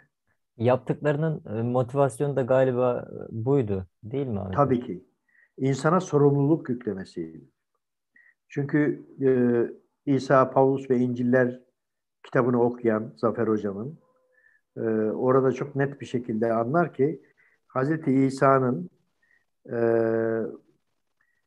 aslında bir e, Musa şeriatını temizleme gayreti içerisinde olan e, yeni bir şeriat getirmemiş, mevcut şeriata ilave edilmiş e, dalı budağı e, temizleme gayreti içerisinde bir insan iken e, Paulus'un onun nasıl bir hale dönüştürdüğü, Musa'nın şeriatını da ortadan kaldırıp e, şeriatsız, e, günahsız, e, sorumsuz e, ve pagan alışkanlıklarına sahip bir e, inanç topluluğu e, oluşturduğunu çok net bir şekilde Zafer Hocam'ın kitabından görmeniz Abi mümkün. estağfurullah harika özetledin. Harika özetledin. yani ben o kadar çok sevdim ki. İşin en güzel tarafı da hiç hama, hamasetin zerresi bulunmayan gerçekten son derece önemli bir akademik çalışma. Ee, onun devamı da gelecektir. Ee, İnşallah. Her neyse e, bu Aliya'nın bu sözü bu bakımdan çok önemli. İnsana sorumluluk yüklemesiydi diyor. Sorumluluk duygusuna o kadar çok sahip ki işte e, Alman işgali döneminde e, asker kaçağı e, denilerek hapse atılır. Üç buçuk yıl, dört yıla yakın bir süre e, hapse girer. Gencecik daha. Bu sırada o hapisteyken e, sosyalistler e, işte Neretva köprüsünü havaya uçurup Nazilerin e, asker sevkiyatı, asker ve silah sevkiyatı yapan trenlerini e, Neretva nehrine gömdüklerinden sonra e, Nazileri kovalayıp bir sosyalist e, yönetimi iş başına getirirler. Film tavsiyesi soran arkadaşlara da buradan hemen bulabilirlerse şayet e, 60'lı yıllarda galiba çekilmiş Kirk Douglas'ın başrolünde olduğu Neretva Köprüsü filmini seyretmelerini isterim. Bosna'ya giderlerse de o Neretva üzerindeki o havaya uçurmuş köprüyü göreceklerdir. Sosyalist dönemde çıkar hapisten. Hapisten çıkar çıkmaz ilk yaptığı iş e, üyesi olduğu ve yeniden canlandırdığı Milade Müslümani yani genç Müslümanlar örgütünün e, gizli toplantılar yapılan evlerinden birine gider. Kendi evine dahi uğramadan. Oraya gider ve şey sorar. Ben hapisten çıktım, geldim. Benim yarınki vazifem nedir onu söyleyin bana. Milade Müslümanı için yarın ne yapacağım onu söyleyin bana. Yahu derler deli misin sen? Önce bir evine git. Bir de senin sevdiğin bir kız var Halida diye. Şimdi Alman işgali sırasında İngiliz uçakları Saraybosna'nın üzerinden geçerken sirenler çalıyor ve herkes sığınaklara koşuyor. Ahmet abi çok özür diliyorum. Ee, abi bölmek istemiyorum. Ee, ben ara ara düşüyorum. Belki siz de görüyorsunuz. İnternet kopup kopup geri geliyor abi. Devam ediyor problem. Lütfen kusura bakmayın. Yani herkesten özür Eyvallah. diliyorum. Ee, sebebi bu. Kopuyor Tamam. tekrar bağlanıyorum. Sen devam et abi. Tamam. Şimdi e, herkes sığınaklara koşarken e, Aliye ile Halide parka koşuyorlar. Orada çok e, buluşuyorlar e, ve muhabbet ediyorlar. Ya birbirlerine aşıklar. Halide Hersekli, e, şey Bosnalı. Hersekler tabiat itibariyle biraz sert olurlar şeyde. E, dolayısıyla Aliye İzzet Begoviç'in Bosna ve her şeyi birbirinden koparmama ve orada hiç kimseyi e, dışarıda bırakmamanın bir duygusal tarafı da var yani. Aşık olduğu kız Hersekli çünkü. İşin bu tabii e, bizim dizi diziye de yansıttığımız biraz romantik kısmı ama e, Aliye İzzet Begoviç böyle bir e, fikir çilesi ve Milad-ı Müslümani'deki aktif çalışmalarıyla e, bir aktivist olarak aynı zamanda kendisini yetiştirmiş bir insan. Ve İslam'ı çok iyi özümsemiş bir insan. Ve özellikle e, şunu çok iyi biliyor. İkinci kez cezaevine girişi nedir? Ve o fikir çilesinden sonra işte 18 yaşında galiba 18 yaşında yazdığı ilk kitaptır aslında. İlk yayınlanan değil ama yazdığı ilk kitap Doğu ve Batı arasında İslam. Hı hı. Yani bütün dünyada elden ele dolaşmış bir kitaptır bu. Ve çok önemli bir kitaptır. 18 yaşında başlamış bunu yazmaya. 18 yaşında. Daha sonra İslam Deklarasyonu diye daha e, muhtasar e, bir kitap yüzünden sosyalist dönemde yargılanır ve arkadaşlarıyla birlikte hapsedilir. E, Aliye İzzet Begoviç e, böyle bir şeyle kendisini yetiştirmiş ama bütün referanslarını İslam'dan ve Kur'an'dan almış bir insan. Hı hı. Onu ayrı düşünemezsiniz yani. Dolayısıyla onun için reel politika değil, ideal politika var. O çok önemli. Ve onun e, referansı da İslam. Dolayısıyla orada Holbrook'a ve kızına söylediği söz işte Boşnakları, Hırvatları ve e, Sırpları bir arada tutabilecek bir e, formül arayışı içerisinde. Da, onun öncesinde de onun öncesinde de e, Yugoslavya'nın dağılma süreci içerisinde e, Tito'nun gevşek federasyon sistemini sınırları bozmadan demokrasiye geçişte e, tatbik etmek gibi bir teklifi var. Ve bu teklifte kendisi de yalnız değil, e, o dönemdeki e, Makedonya'nın Cumhurbaşkanı da bu fikirde. Fakat e, Milosevic'in e, başını çektiği işte Sırp e, grup ise Büyük Sırbistan gibi bir hayalleri e, olduğu ve Yugoslavya'nın tamamını Sırplaştırmak gibi bir e, efsanenin rüyanın peşine düştükleri için e, onlar savaşı başlattılar. E, dolayısıyla Aliye İzzet Begoviç'i bu yönüyle e, gençlerin tanımalarını çok istiyorum. Devlet başkanı olduğu dönemde, savaş döneminde e, hiçbir zaman duygularıyla hareket etmemiş. E, tamamen ilkeler neyi gerektiriyorsa onu yapmış bir insan. Şu, şu sözü çok önemlidir mesela. Biz savaşı bizi öldürdüklerinde değil, biz onlara benzediğimizde kaybederiz. Ben Bosna'da, Bosna Hersek'te yaşanan e, soykırımı her platformda tarihin en alçakça ve en ahlaksız soykırımı olarak değerlendiriyorum. Daha bu Mardin'de yazdığım Abara romanında da Bosna meselesine giriyorum. Orada bunu belirtmiştim. E, Abara romanı İngiltere'de, Londra'da yayınlandı İngilizce olarak. E, işte İngilizce çevirisinin proofreading'ini yapan İngiliz editörün bana sorduğu sorulardan biri şuydu.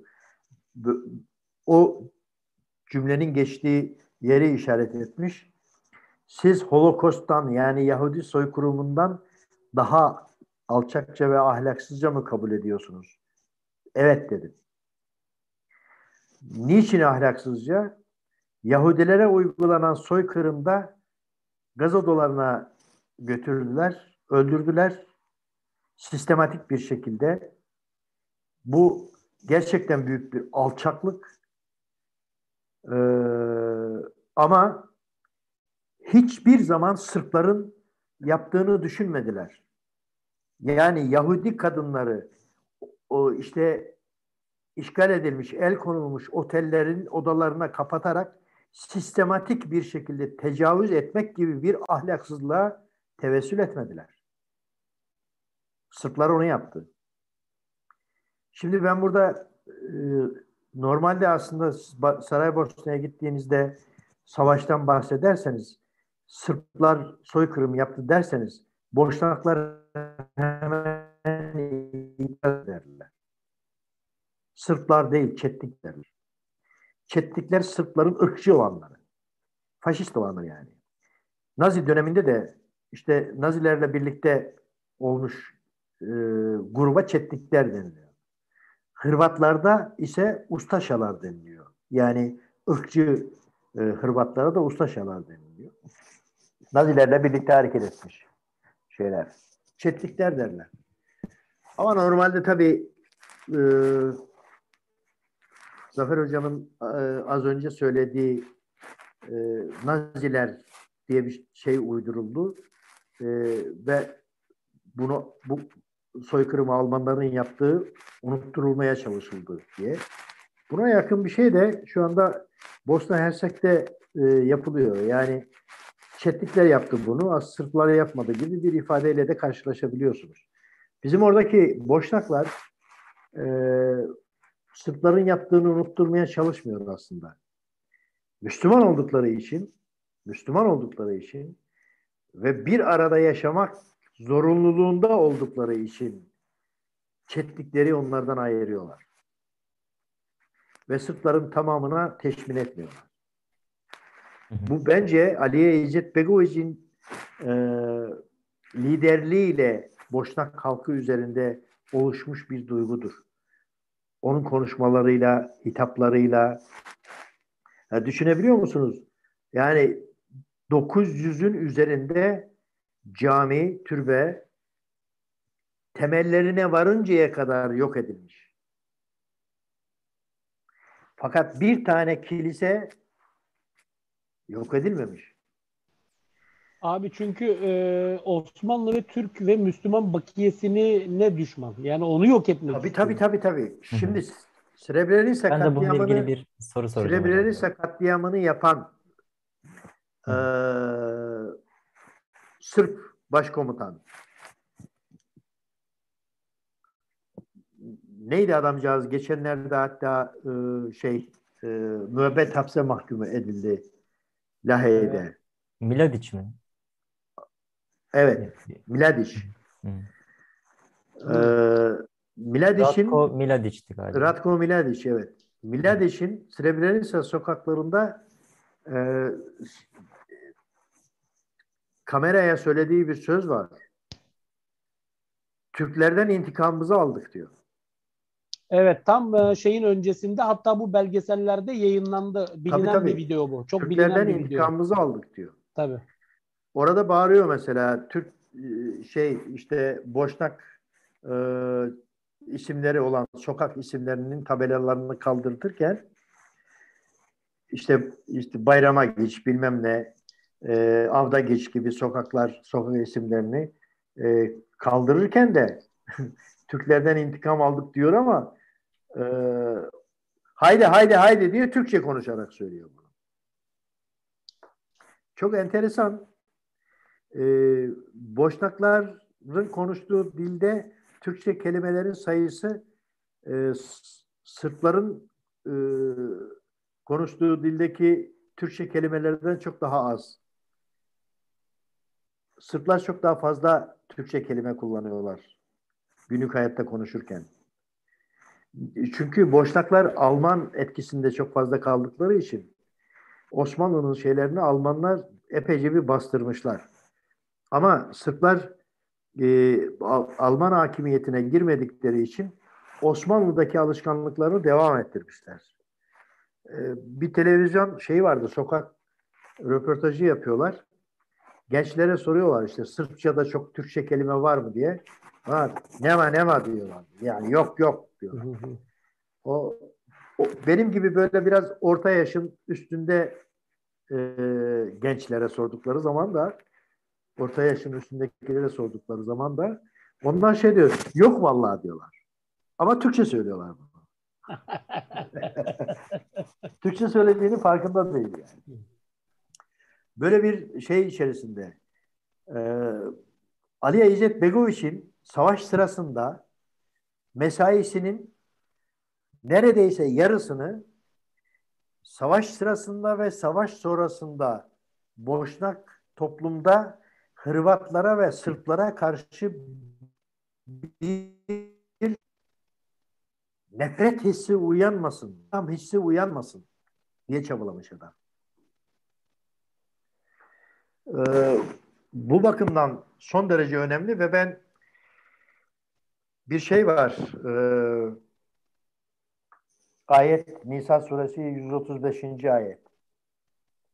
Orada diyor ki ey inananlar yani inanıyoruz iddiasında bulunanlar kendi nefisleriniz anneniz babanız ve akrabalarınız aleyhinde de olsa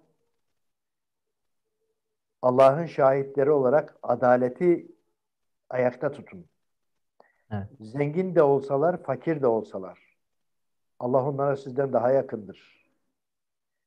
Ve en önemli kelimeyi en sonunda kullanıyor. Heva kelimesini kullanarak hislerinizle karar vermeyin.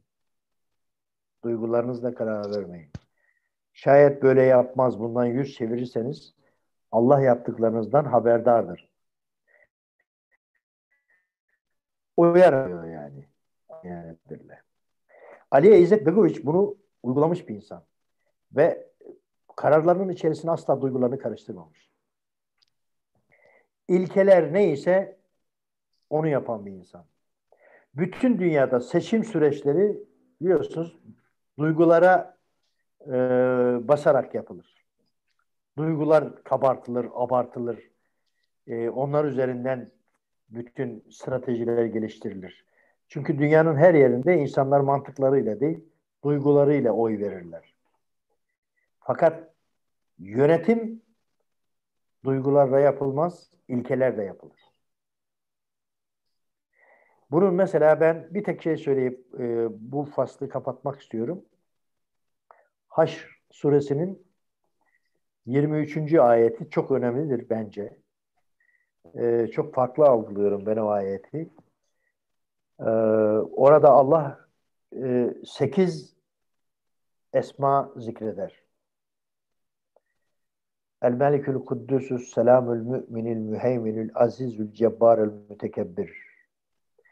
Ben o isimleri Allah'ın e, işte kendi kudretini e, ortaya koymak, şey yapmak ya da e, işte bir takım mantralar vermek için zikir sırasında mantra tabir edilen bu Hindu şeylerine benzeyen e, esmalar vermek yerine orada bir melekin yani bir yöneticinin, bir kralın e, bir cumhurbaşkanının, e, bir başbakanın ya da insanın kendi mülkünün meliki olarak insanın kendi e, üzerinde hangi sıfatlara sahip olarak iş yapması gerektiğini ortaya koyduğunu düşünüyorum. Yani orada diyor ki Kuddüs olması gerekir melekin. Yani pürüzsüz, tertemiz olması gerekir. Hiçbir eyleminin ve icraatının ve söyleminin içerisine kendisini katmayacak. Zafer Hocam ne kadar zor bir şey bu. Şimdi kendi nefsini katmayacaksın. Anneni babanı katmayacaksın Nisa 135'e göre. Akrabalarını katmayacaksın. İnsanların zenginliklerine, fakirliklerine, sosyal statülerine bakmayacaksın. Bütün aidiyetlerinden sıyrılacaksın. İnancın dahil, kendi inancın dahil bütün aidiyetlerinden sıyrılacaksın ve duygularından sıyrılacaksın. Ve öyle karar vereceksin. O kadar zor ki Melik böyle bir kuddüs olursa böyle bir pürüzsüzlüğe sahip olursa e, bir şey yapması gerekir. Bunun yansıması nasıl olur icraatında ve söyleminde? Selam üzere olur. Yani barış üzere olur. Daima barıştırıcı, kavuşturucu, e, çakıştırıcı, çatıştırıcı değil, ayrıştırıcı değil, ötekileştirici değil. Bu iki şartı yerine getirdiğinde melik toplum nazarında mümin olur. Yani güvenilir olur. Ee, mümin güvenilir kişi demek. İnanan kişi değil. İman güvenme duygusudur zaten. Güvenme demektir. Ee, mümin güvenilen kişi. Aynı zamanda o toplumun güvendiği bir kişi olacak ve toplumun kendi toplumunun müheymini yani koruyucusu ve gözeticisi olacak. Şayet Melik bu dört şartı yerine getirirse biz onu kendi tahtında aziz kılarız, ona izzet veririz, ona güç veririz. Ve ancak o müeyyide koyabilir, o cebr uygulayabilir, cebbar olur. Cebbar kelimesi yani cebr kelimesi zorlamak ama Arapçada kırık kemiği birbirine bastırarak kaynatmak anlamına geliyor. Yani bir faydaya yönelik bir şey. Kırık şeyi tamir etmeye cebr deniliyor. Cebbar olabilir. Ancak o müeyyide koyabilir. Ve ancak o bulunduğu makamın büyüklüğünü taşıyabilir, mütekebbir olur. Şimdi Allah şimdi elimizi vicdanımıza koyalım. Bir düşünelim. Biz bir yere geldiğimiz zaman, bir yere başkan olduğumuz zaman, e, bir yerde yönetici olduğumuz zaman Kudüs'ten mi başlıyoruz yoksa mütekebbirden mi başlıyoruz? Yürüyüşümüz değişiyor valla. Yani ben bir takım yerlere gelip gelip de yürüyüşünü değiştiren, duruşunu değiştiren ve bu yüzden boyun fıtığı olan çok arkadaş tanıyorum.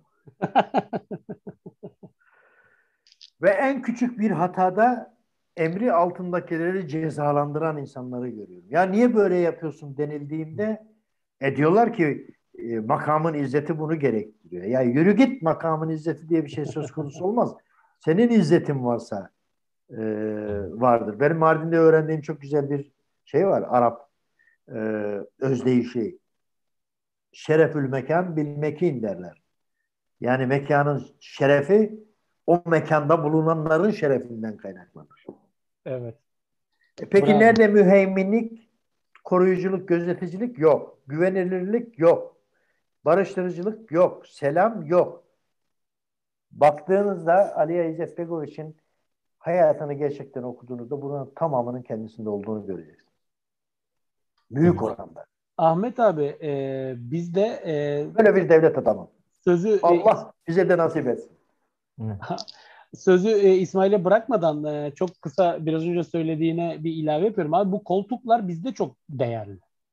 Tabii tabii tabii. tabii. Ee, yani senin de altını çizdiğin gibi e, aslında e, bizde e, biraz şöyle bir şey var. Bu doğulu toplumlarda belki ya da bizde benim gözlemlediğim kadarıyla e, hükmetmeyi seviyoruz. Yani e, işte hepimizin kendimize has bir alanı olsun. Bu alanın içerisinde kral biz olalım, horoz biz olalım. Yani gücü gücü kimin gücü kime yetiyorsa yani. Ya bir bakıyorsun e, bir ailede e, bir işte, reis yani tırnak içinde aile reisi mahallede işte bakıyorsun mahallenin abisi e, apartmanda bakıyorsun yönetici ya e, biraz güç var ya, çok affedersin kapıcının burnundan getiriyor yaşamını Tabii hayatı zindan ediyor yani bir devlet dairesinde bir bakıyorsun hasbel kadar şef olmuş hasbel kadar müdür olmuş yani bütün işi efendim bu mesaiye kaçta geldiler, kaçta gittiler. Onları tutup işte oradan yani hayatı insanlara ya abi e, inanır mısın? E, ben batıda e, birçok ülkeye gittim gördüm. Vallahi böyle değil. Millet birbirine ta evet. hayır abi. Herkes kendi işinde gücüne, işine gücüne bakıyor. Ya insanlar kimse birbiriyle uğraşmıyor. Uğraşmıyor. Bu ben taha... kamerayı, kamerayı kapattım ama buradayım. Şu anda to- tamam. toplum önünde yapmamam gereken bir şeyi yapıyorum. Duhan meselesi var. tamam abi. Ee, o yüzden e, abi e, bu şey e, yani söylediği şey çok doğru. E, aslında e, hangisi biraz daha Müslümanca bir hareket? Yani e, burada kastettiğim e, bir insanın yanlış bir şey, hatalı bir şey yapması ve bu yanlışa karşı e, insanları uyarmak. Hayır bu değil. Tahakküm kurmak. Oturduğumuz koltuğu e, kullanarak e, kendimize e, aslında e, olmadığımız e, bir takım sıfatlar vermek, e, hükmetmek e, vesaire vesaire. E, bu e, bizde çok e, maalesef e, belki sanıyorum İslam dünyasında ben yani diğer Orta Doğu ülkelerini bilmiyorum ama e, Batı'nın bu anlamda bizden iyi olduğunu açıkça söylemek e, gerekiyor. Hani senin en başta söylediğin gibi yani gerçekleri ifade etmek anlamında e, bunu burada söylememiz lazım. E, İsmail'cim e, tekrar topu sana veriyorum. E, herhalde Tabii bir hocam. sorun daha olacak şeye e, Ahmet Tabii, abiye. Yani yayın içerisinde hocam hani bunu e, sormadan e, sanki e, konumuz biraz eksik kalacak gibi. Son olarak e, Ahmet hocama onu sormak istiyorum. Kısaca e, tabii e, cevaplarsak da güzel olur Ahmet hocam. Çünkü yayın süremizi biraz açtık. E, böyle olunca da e, tabii izleyicilerimiz için de biraz e, sorun olabiliyor. Son olarak şunu sormak istiyorum. Türkiye'nin Balkanlara bakışından biraz bahsedebilir misiniz? Şimdi bu, bu çok önemli bir soru. Hı hı. E, Balkanlar e, Türkiye'deki Türklerin bilinçaltında e, Avrupa'da onlar e, ha, hakimi olduğumuz topraklar değildir. Balkan Balkanlar Anadolu'dan önce Osmanlı'nın ana vatanıdır. Yani Osmanlılar Anadolu'da hakim olmadan önce Balkanlara hakim olmuşlardır. Ve Balkanları her zaman Avrupa daha fazla öncelemişlerdir. tabii ki, tabii ki. Mesela burada e, Saraybosna'nın ve Travnik'in çok önemi var. Ee, çok önceden başlamış tabii. Ee, sarı saltuklarla başlamış. Ee, bu e, vatanlaşma, e, o Balkanları vatan kılma e, macerası. Ama o işin biraz tasavvufi ve manevi tarafına e, giriyor. Oraya girersek sabaha kadar çıkamayız bu işin içinden. E, fakat Osmanlı önce orayı yurt edinmiş kendisine. Yani İstanbul fethedilinceye kadar başkent neresi? Edirne. İstanbul'u fethetmemiş olsalardı, İstanbul'u fethetmemiş olsalardı başkent ya Edirne olarak kalacaktı ya büyük ihtimal e, Anadolu'yu bırakıp daha da batıya doğru gidecekler. Yani Viyana'yı falan aşıp Fransa'yı hatta İngiltere'yi de e, Osmanlı içerisine katacaklar. Büyük ihtimal ya Travnik'i ya Saraybosna'yı başkent yapacaklar. Ben oyumu Saraybosna'dan yana kullanıyorum. Ee, ilk vezir şehri e, Travnik olmasına rağmen e, Saraybosna'dan yana kullanıyorum. Çünkü Saraybosna aslında Semerkant ve Buhara gibi bir şehir. Yani Balkanların Balkanların Semerkant ve Buhara'sı. İlim adamlarının yetiştirdiği bir şehir. Medreseleriyle e, maruf ve mamur bir şehir. Orada e, Gazi Hüsrev Begova Camii en büyük camidir. Saraybosna'daki Beyaz Cami denilir ona. E, Biyele Camia Beyaz Cami e, oraya gittiğinizde e, göreceksiniz hemen yanında şey vardır. İmaret e, fırını var, şeyi var. Orası çok büyük bir medrese aslında. Ve medrese de karşı tarafta. Şimdi or, orada yine medrese e, e sıfatıyla e, şeyler yapılıyor. E, dersler veriliyor, konferanslar düzenleniyor, sergiler yapılıyor. Ama medrese yani. Travnik'te de bu var. Fakat Saraybosna medreseleriyle e, çok önemli alimler yetiştirmiş bir şehir. E, ve Osmanlı'nın bütün bölgelerinden oraya insanlar akır etmiş. 1600 küsür 1630 yılında galiba Boşnakça Türkçe manzum sözlük yazılmış bir Boşnak tarafından. Yukarıda unuttum. Ee, onu getirip gösterebilirim. Olağanüstü güzel. Onun tıpkı basımını da yaptılar. Ee, şey size onu sizdeki kitabı ben incelerken incelemek üzere size verebilirim. olur hocam. olur abi. Tabii ki. Çok ee, sevinirim. Çok harikulade bir şey. Boşnakça Türkçe sözlük de e, yayınlandı. E, o da e, önemli bir gelişme aslında. Dolayısıyla Balkanlar bizim için vatan normalde. Şimdi diyeceksiniz ki yani bu Osmanlı düşüncesiyle mi söylüyorsun bunu? Yok. Atatürk için de Balkanlar ana vatan. Ve Mustafa Kemal Atatürk'ün yüreğindeki en büyük yaralardan biridir. Çözülmemiş bir Balkan meselesi. 31 Mart vakası olmasaydı şayet e, Münir Paşa e, Balkan Paktı'nı imzalatmış olacaktı. Sultan Abdülhamid'in en büyük projesiydi. Balkan faciasını bitirmek için Balkan Paktı'nın imzalanması meselesi. Münir Paşa bu işi takip ediyordu ee, ve 31 Mart vakası Sultan Abdülhamid'in halledilmesi e, bu bunun önüne geçti. E, ortadan kaldırdı o ihtimali. Peki ne zaman yapıldı? Çok enteresandır. Sultan Abdülhamid'in yaptığı işleri genellikle Mustafa Kemal Atatürk tamamlamıştır. Balkan Paktı'nı e, imzalayan kişi Mustafa Kemal Paşa olmuştur. Dolayısıyla e, şimdi kendisini Atatürkçü olarak kabul eden arkadaşların da iyi bilmeleri gerekir ki yarın bir gün işte şeyde diyebilirler Allah göstermesin e, Bosna, Bosna Hersek'te ya da Balkanlarda yine böyle bir savaş e, olursa ki kaşıyıp duruyorlar sürekli. İnşallah olmaz. Bizim orada ne işimiz var demesinler Libya'da dedikleri gibi. Libya'da Mustafa Kemal Atatürk gözünü kaybetti. Libya'da gözü kaldı. Orada e, Trablus'ta e, Teşkilat-ı Mansusa'dan subaylarla birlikte işte Enver Bey'i, Kuşçubaşı Eşref'i, Çerkez Ethem'in abisi Reşit Bey'i, Arap Şükrüsü e,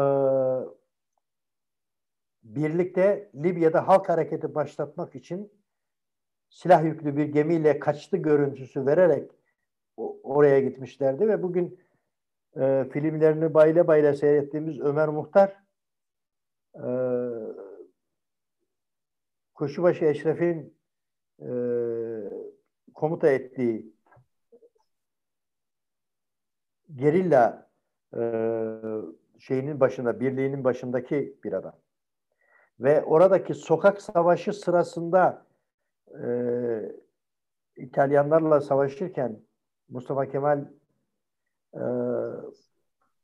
duvara gelen kurşunun etkisiyle duvardan sıçrayan bir taşla gözünü kaybetti, bir gözünü kaybetti. Bugün Libya'da ne işimiz var diyenler öncelikle bunu düşünsünler. Libya'da ne işimiz var? Çünkü Atatürk'ün gözü kaldı orada. Yani e, daha da açık da konuşmak istemiyorum. Yani işi başka taraflara çekmek istemiyorum ama Balkanlar normalde e, Türkiye'nin duygusunda ana vatandır. Ahmet abi bizim için ha, daha bir ana vatan. Bunun tabii bunun içerisinde biz Balkanlıyız çünkü biliyorsun bizim benim kökenim mesela Balkanlar. evet evet evet. hem evet. baba tarafı hem anne tarafı. Evet. Ben biraz daha işte e, Kuzeydoğu tarafındanım. Kafkaslardan e, evet. e, gelmişim. Ya yani orası da benim ana vatanım. Yani Türkiye ile birlikte. Ee, ee, dolayısıyla bak birisi zaten Ahmet abi altta yorum yazmış demiş ki selam olsun güzel ve bilgi insanlar Bulgaristan'da doğup büyümüş bir Türk olarak severek takip ediyorum. Bu toprakları da ilgilendiren bir program olduğu için daha bir merakla izliyorum. Sevgiler Samet Bey. E, Samet Bey hemşeriyiz. Benim e, biz de baba tarafı Bulgaristan göçmeni, e, anne tarafı Yunanistan göçmeni. E, bizden de size selamlar. Ahmet abi sendeyiz. Kusura bakma abi ara, araya girdik böldük biraz da. Şu anda Türkiye'nin Balkanlarla ilgileniyor olması yani sadece Bosna Hersek'le değil. Aliye İzzet Begoviç'in e, ben hatırlıyorum onu. E, nereden dönüyordu? Arjantin'den mi, Portekiz'den mi dönerken havada daha e, birdenbire e, o dönemde başbakandı. Şimdiki Cumhurbaşkanımız Tayyip Erdoğan Ali İzzet Begoviç'i ziyarete gidelim dedi. Ve uçak yönünü değiştirip Bosna'ya indi. Ve hastanede kendisini ziyaret etti. Baş başa görüştüler. Orada Ali İzzet Begoviç'in bir takım vasiyetleri oldu. Olmuş daha doğrusu. Onların tamamını bilmiyoruz. Ee, ama e, Bosna'yı yalnız bırakmayın. Ee, dediğini biliyoruz. Ve ben şuna inanıyorum. Sadece Bosna'yı değil, Bal- Balkanları yalnız bırakmayın. Çünkü Ali İzzet Begoviç sadece Bosna'yı düşünecek bir adam değildi. Bütün Balkanları düşünüyordu. Ee, ve o hayalinde yani Tito'nun muhafaza ettiği e, demir perde içerisinde e, Sovyet blokunun Amerika'sı dedirttiği e, o gelişmiş e, Yugoslavya gevşek bir federasyon sistemini uygulayarak demokrasiye geçme düşüncesini hiçbir zaman unutmadı. Ali İzzet Begoviç. Bence hasiyetinin içerisinde bu da vardı diye düşünüyorum. Bugün Türkiye'nin Balkanlarda uyguladığı politika yani Sırbistan'dan e, şeye kadar Hırvatistan'a kadar bir otoyol yapma projesi Bosna Hersek'ten olduğu kadar Sırbistan'dan da et, peynir gibi aslında normalde Türkiye'nin çok da ihtiyacı olmayan şeyleri ithal ediyor olması bir yardım mahiyetinde. Sadece Bosna Hersek içerisinde değil, Sırbistan'da da, Hırvatistan'da da, e, Slovenya'da da, Arnavutluk'ta da, Makedonya'da da, e, Karadağ'da da TİKA'nın e, bir takım e, yerler yapması, kültür merkezleri yapması, oradaki halka dokunulur faaliyetler içerisinde olması e, Türkiye'nin aslında Balkanlarla ilgili politikasını e, gösteriyor. Yani bence Türkiye bu politikasıyla e, Balkanlarda başlayabilecek bir üçüncü dünya savaşının önüne geçmeye çalışıyor. Bu, Batı bunu çok iyi görüyor aslında. Batı bunu çok iyi görüyor aslında ve bunu engellemek için de elinden gelen her şeyi yapıyor.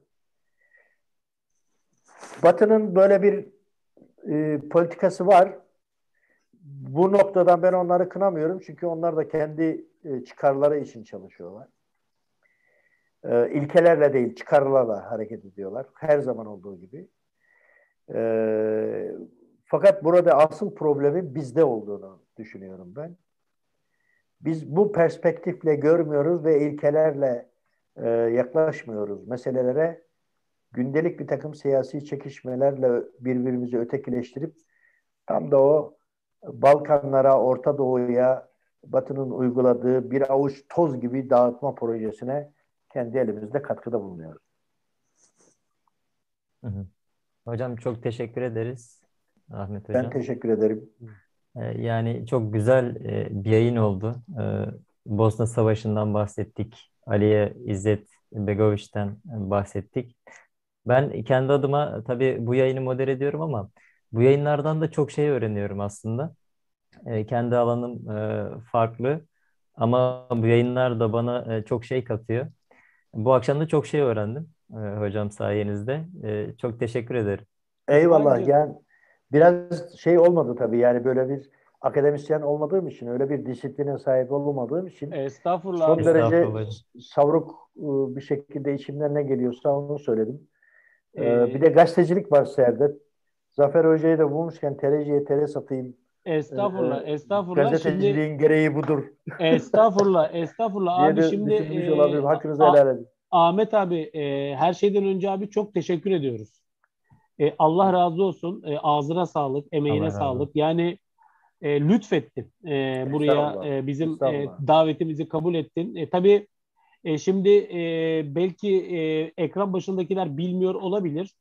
E, biz seninle tabii aslında Bosna kadar Mardin'de de e, ortak evet. şeyimiz var. Yani Mardin'de de e, bir ileride Allah nasip kısmet ederse Mardin'le ilgili bir program da yakışır yani e, bizim İnşallah. YouTube kanalına seni misafir edeceğimiz. İnşallah. E, hakikaten çok çok bilgilendirici oldu. Abi bitmeden önce e, müsaaden olursa e, burada aşağıda yorum yapanlar olmuş, sorular olmuş. Onlara bir bakalım ve bir göz atalım. Ha, merak ediyorum ben onu. Ha, oradan şey yapalım. E, şimdi e, Alpella burada. Alpella abi e, Zafer Duygu Fan. E, Instagram'da Zafer Duygu Fan diye bir site açmış gençler. Onun yöneticisi. E, evet. Agah. Selamlar. E, Ahmet Bey, Cem Bey. Burada tabii onlar e, bir taraftan bizi dinliyorlar. Bir taraftan alttan e, dinler tarihinin kadim e, meselelerini tartışıyorlar. Onlara Oo. yazdım aşağıya. Dedim ki ya arkadaşlar bu yani bakın daha can kolayla dinleyelim. Ee, Bunlar sonra sonradan, konuları... sonradan seyredildiğinde onları da görebilecek miyiz? Gör, evet evet görülecek. Ha, tamam o zaman. Ee, şimdi e, aşağıda işte Hazreti İsa, Hazreti Peygamber falan böyle İsrailoğulları falan şey gidiyor yani. Ee, şimdi e, bir soru vardı. E, o soruyu özellikle ısrarla yazdılar. Ona bir cevap vereyim. E, şimdi e, kimdi o? Ahmet Davaz arkadaştı herhalde değil mi? bir e, Hristiyan e, sitesinde mi, e, misyoner sitesinde özellikle ona cevap istediler.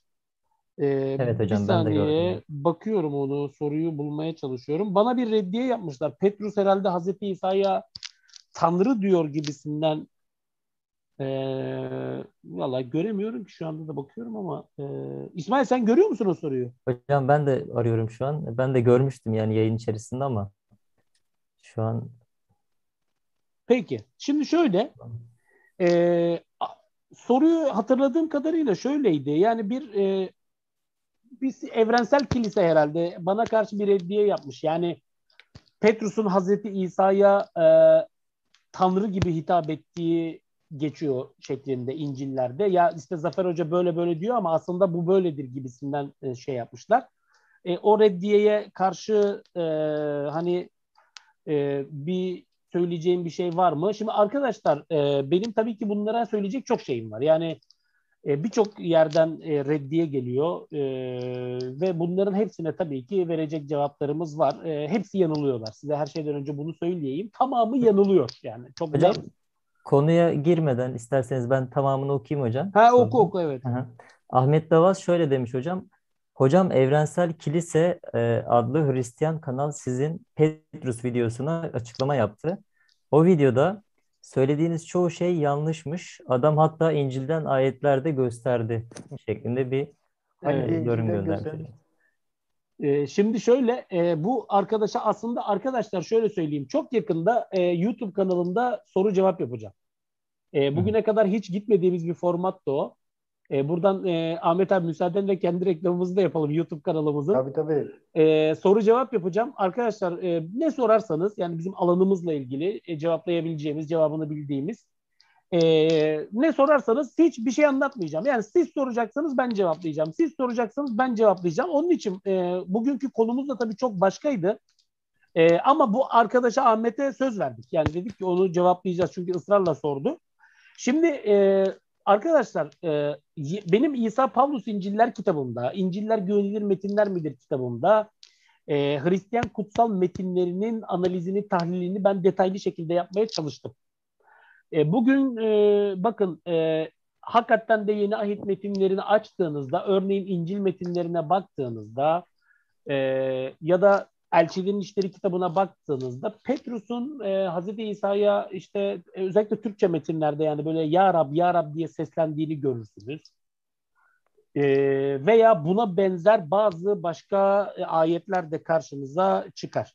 Şimdi e, burada arkadaşlar şunu her şeyden önce şey yapmak lazım. Petrus'un orada yani Hazreti İsa'nın yanına gelip de Ya Rab Ya Rab diye seslendiği. Şimdi Rab kelimesi arkadaşlar bizde mesela Kur'an-ı Kerim'de 962 yerde geçiyor. 962 yerde Rab E, aslında efendi demek ama biz e, yani Müslüman e, şeyinde e, idrakimizde e, Allah'ı anlıyoruz. Bir iki istisna var sanıyorum Kur'an-ı Kerim'de. Onun dışındaki bütün kullanımlar e, Allah. Yani acaba Petrus geldi de Hazreti İsa'ya e, Rab derken yani ilah olduğu şeyini mi? Hayır arkadaşlar. Orada e, Rab kelimesi aslında Rab diye çevrilen Türkçe kelime Kyrios. Hı hı. E, Kyrios ifadesi e, bu ifade e, aslında yani Petrus orada gelip Hokiriye, Hokiriye diyor ona yani ey efendimiz diyor, ey efendimiz diyor. Fakat bunu e, manipülasyon yapılıyor. Yani Türkçe'ye Rab diye tercüme ediliyor. Bu hatalı bir çeviridir. E, bakın e, öğretmen değil arkadaşlar alttan yazıyorsunuz. Bakın öğretmen değil, öğretmen didaskalos. Şimdi e, Rabbi geçer mesela. Rabbi o başka. Öğretmen başka. Rab başka. Rab ifadesi evet. da Rabbi diyorlar değil mi? Rabbi Ho- hocam o şey e, Yahudi din alimi. Evet. Özellikle ferisilerin arasından çok çıkmış. Şimdi burada şu var. E, altını çizmek lazım. E, Kirios ifadesi aslında beşer olup da otorite sahibi olan, yetki ve nüfuz sahibi olan insanları tanımlıyor. Ahmet Bey, sizin için anlatıyorum bunu. Kirios ifadesi. Mesela bir kölenin karşısında efendisi Kirios'tur. İşte bir bölgenin valisi o bölgenin Kiriosudur. Ee, bir ailenin reisi, işte diyelim ki bir e, hanımın koruyucusu, vasisi yasal olarak Kirios'tur. Eski Yunan kültür dairesinde. Fakat kimdir en, en efendi, en Kirios olanlar? İşte Yunan tanrı panteonu, tanrılar panteonu Tanrılara da zamanla Kyrios denilmeye başlanmıştır. Bakın Kyrios ifadesi milattan önce 3. yüzyılda Septuagint metnine yani İbranice kutsal metinleri Yunanca ter, Yunanca tercüme şeyine İskenderiye'de yapıldı bu tercüme. Ee, ne olarak girmiştir? Ee, Kyrios ifadesi yine aynı anlamıyla, beşer anlamıyla girmiştir ama bazen İsrail tanrısı için de kullanılmaya başlamıştır. Yahve için, İsrail tanrısı için, Yahova için e, İncil'lere yani ondan 300 yıl sonraya yeni ahit metinlerine baktığımızda yine Kyrios ifadesiyle birçok defa karşılaşıyoruz. Kyrios ifadesi yine aynı şekilde bazen beşer kavram şeyi için geçiyor. Ee, beşer varlıklar için geçiyor. Otor mesela otorite sahibi şey e, otorite sahibi insanlar. Ya diyelim ki Pontius Pilatus mesela vali, praefectus, Filistin bölgesinde Kyrios. Tarlanın sahibi, kölenin efendisi bunların hepsi Kyrios. Fakat bunun yanı sıra yani Teos gibi e, yeni e, tanrı ifadesini karşılamak için de bazen kullanılmış. Tıpkı Septuagint'teki gibi ve Hazreti İsa için de kullanılmış. Şimdi Hazreti İsa için bu ifade kullanıldığında acaba ilahi bağlamından mı ele alacağız yoksa beşeri bağlamından mı? Burada tabii bir soru işareti. O zaman kontekse bakmak lazım.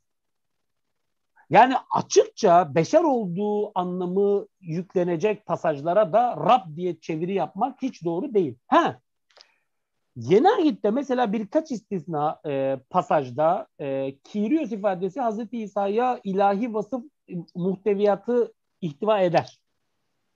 İhtiva eder. E, mesela e, Elizabeth'i ziyarete gelir Meryem. E, orada Kirios ifadesi geçer. Daha annesinin karnında bakın Hazreti İsa. Şimdi bu şimdi Kirios sonradan kazanılan bir ünvan. Nüfus sahibi, otorite sahibi beşeri varlıklar ama İsa da annesinin karnında.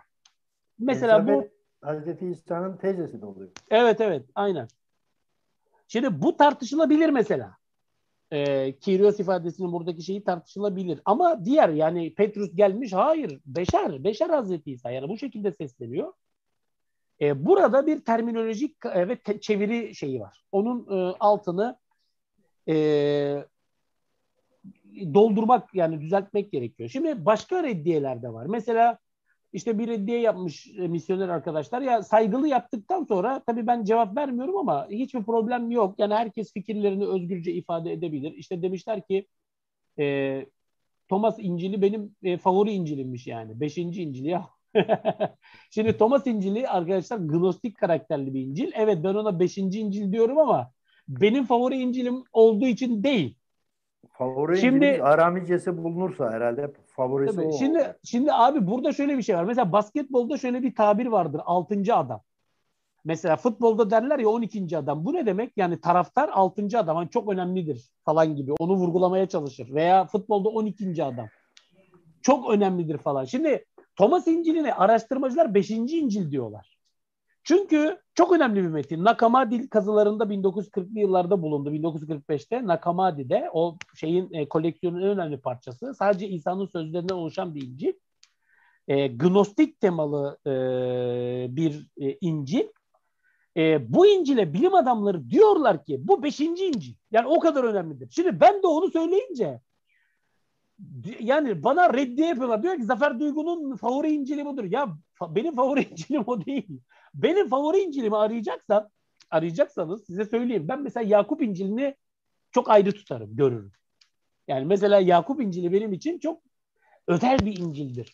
Ha bu şu demek değil yani. Bu Hazreti İsa'nın e, havarileri tarafından yazılmış bir metindir olduğu iddiasında değilim. Olabilir, yazılmış olabilir ama veya Thomas İncil'i ben demiyorum ki İsa'nın zaten e, İncil'in başında Thomas İncil'ini mesela Didymus Judas Thomas'tır yani. Didymus Judas Thomas Hazreti İsa'ya ikiz kardeş atfedilmiştir yani. Hazreti İsa'nın ikiz kardeşi olduğu bazı Süryani geleneklerinde var. Thomas ad şey yapılmıştır ve onun İncil'i olduğu kabul edilir. Ya şimdi Thomas İncil'i beni ya böyle eleştiriler. Şimdi bu eleştirilere cevap vermeye kalkarsak biz hangi birine yetişeceğiz? Yani işimize bakacağız. İsteyen istediğini söylesin. Ama e, eleştirilerin birçoğu hatalıdır, yanlıştır. E, katılmıyoruz.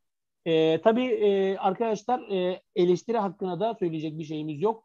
Düzeyli olduğunda, entelektüel olduğunda, entelektüel şey olduğunda bizim de yanılma e, payımız var. E, her konuda doğruyu söylediğimiz iddiasında değiliz ama e, yani yapılan bu eleştirilere de saygıyla karşılaşmakla birlikte, karşılamakla birlikte tabii ki pek katılmıyorum. Onu da söylemem gerekir. Bu soru cevap şeyinde sorarsanız arkadaşlar bunların detaylarına gireriz. Rab ne demek diye sormuş bizim Agah. Zaten cevaplamış olduk.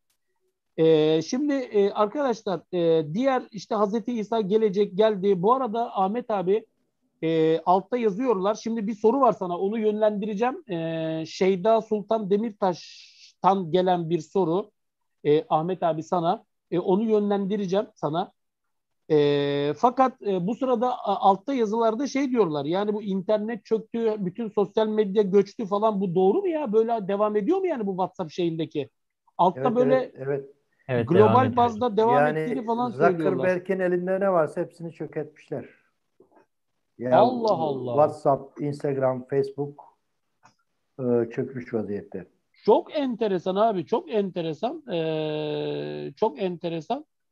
Ee, peki e, sonra bakarız o zaman. Abi e, şey e, bana Devran Bey teşekkür ediyorum. Alanınızda üstadsınız diyor. Allah razı olsun. Öyle değiliz aslında ama işte bir şeyler anlatmaya e, çalışıyoruz. Arkadaşlar güzel yorumlarınız, güzel sözlerin için hepinize çok teşekkür ediyorum. E, şimdi e, e, Ahmet abiye bir güzel bir soru gelmiş. E, bugün e, şehit Nan için doğum günü diyor. Kimin? A, şehit Nan için doğum günüymüş bugün. İzzet Nan için evet. Ve e, diyor ki Ahmet hocamdan çok kısa diyor onu dinleyebilir miyiz? İzzet Naniç benim kahramanım. Ee, aşık olduğum adam. İzzet Naniç e, Yugoslavya ordusunda e, albay iken e, Slovenya'ya karşı savaşmış. Fakat Sırpların e, Milosevic'in daha doğrusu hayalindeki şeyin Büyük Sırbistan yapıp Bos, Bo, Bosna'ya da savaş ilan etmesi olduğunu anlayınca e, kaçıyor e, ve Bosna'nın Bujim bölgesinde yani kendi doğduğu bölgede e, iki önemli birlik kuruyor. Ee, Sırplarla savaşmak üzere. Bu birliğin birinin adı e, Hamza Birliği. Ope, e, operasyonel bir birlik bu. E, bu Hamza Birliği'nin e, komutanı e, ve Atıf Dudakoviç'in 5. ordusunda e, savaşıyor. E, Bujin bölgesini yeniden e, kurtarıyor. Hatta videoları vardır YouTube'da. Bujim'e girişinin e, videoları vardır. Orada yıkılan e, bir caminin kubbesi üzerine e, Hamza Birliği'nin e, imamı e, Hüseyin Kovaçeviç'i çıkartarak ezan okuttuğu bir video vardır. Böyle tüyleri diken diken edecek bir videodur.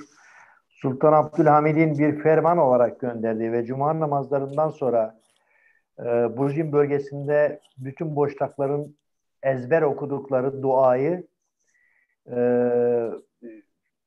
şey döneminde, sosyalist dönemde içlerinden okurlarmış. E, yasak olduğu için. O duayı yıllar sonra açıktan okutan e, adamdır. Ratko Mladić'e 100 kişilik bir birlikle baskın yapıp Ratko Mladić'in işte şapkasını, çakmağını, sigarasını, çantasını e, ve arabasını alamadan yaya olarak kaçmasına e, sebep olmuş bir e, şeydir. E, hatta orada ele geçirdikleri Ratko Mladić'e ait o eşyalar çakmaktı, şapkaydı, çantaydı. Onlar e, haritaların bulunduğu, planların bulunduğu çanta bir de üstelik. Onlar Bujim'de sergileniyor şu anda. Hmm. Ve Bujim bölgesi çok enteresandır. Ee, Bosna Hersek bölgesi e, Fatih Sultan Mehmet'le birlikte e, Müslümanlaşırken ve Osmanlı'ya katılırken, gönüllü olarak katılırken o pek işleyememiş aslında onların Müslümanlaşması çünkü e, vergi alamayacaklar. Yani ve, vergi oranı düşüyor. E, ekonomik olarak çok da işlerine gelmemiş. Fakat Bujin bölgesi 100 yıl direnmiş Osmanlı'ya. 100 yıl direnmiş. E, sonradan katılmışlar e, ve Müslümanlaşmışlar ama şu anda Osmanlı'nın hatırasını yaşatmak için orada modernleşmeye asla izin verilmeyen bir şehir. İzzet Naniç e, bir sniper kurşunuyla 30 yaşında e, general iken şehit edilir. Onun e, şehit edilişinin hikayeleri vardır YouTube üzerinde. E, işte 5. E, Hamza Birliği'nin kış harekatı sırasında e, şehit ediliyor. Boynundan vuruluyor. Ee, onun cenaze töreni falan vardır ve hatta onunla ilgili Bratu diye bir ağıt da yakılmıştır. Çok enteresan bir ağıttır o. Şimdi ben senaryoyu yazarken e, özellikle e, İzzet Naniç ile ilgili videoları seyrediyorum. E, sabaha kadar yaz tabii pencere de açık. E, yüksek sesle bu Bratu'yu e, ve bir de e, Şehit İskir Rastanak vardır. Şehitlere veda.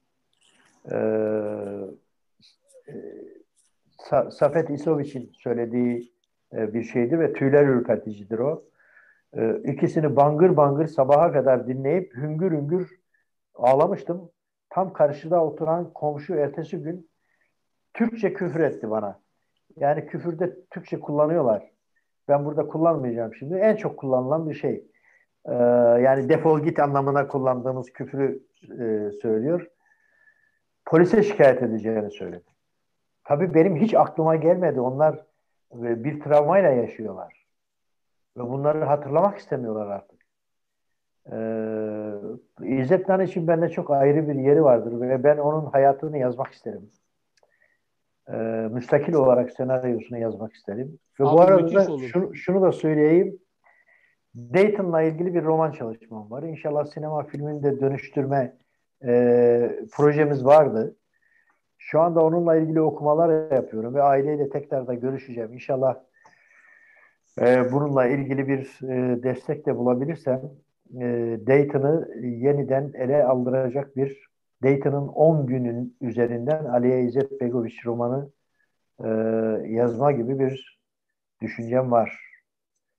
şu anda Abi, şeylerini harika. yapıyorum. Harika. Çok müthiş projeler.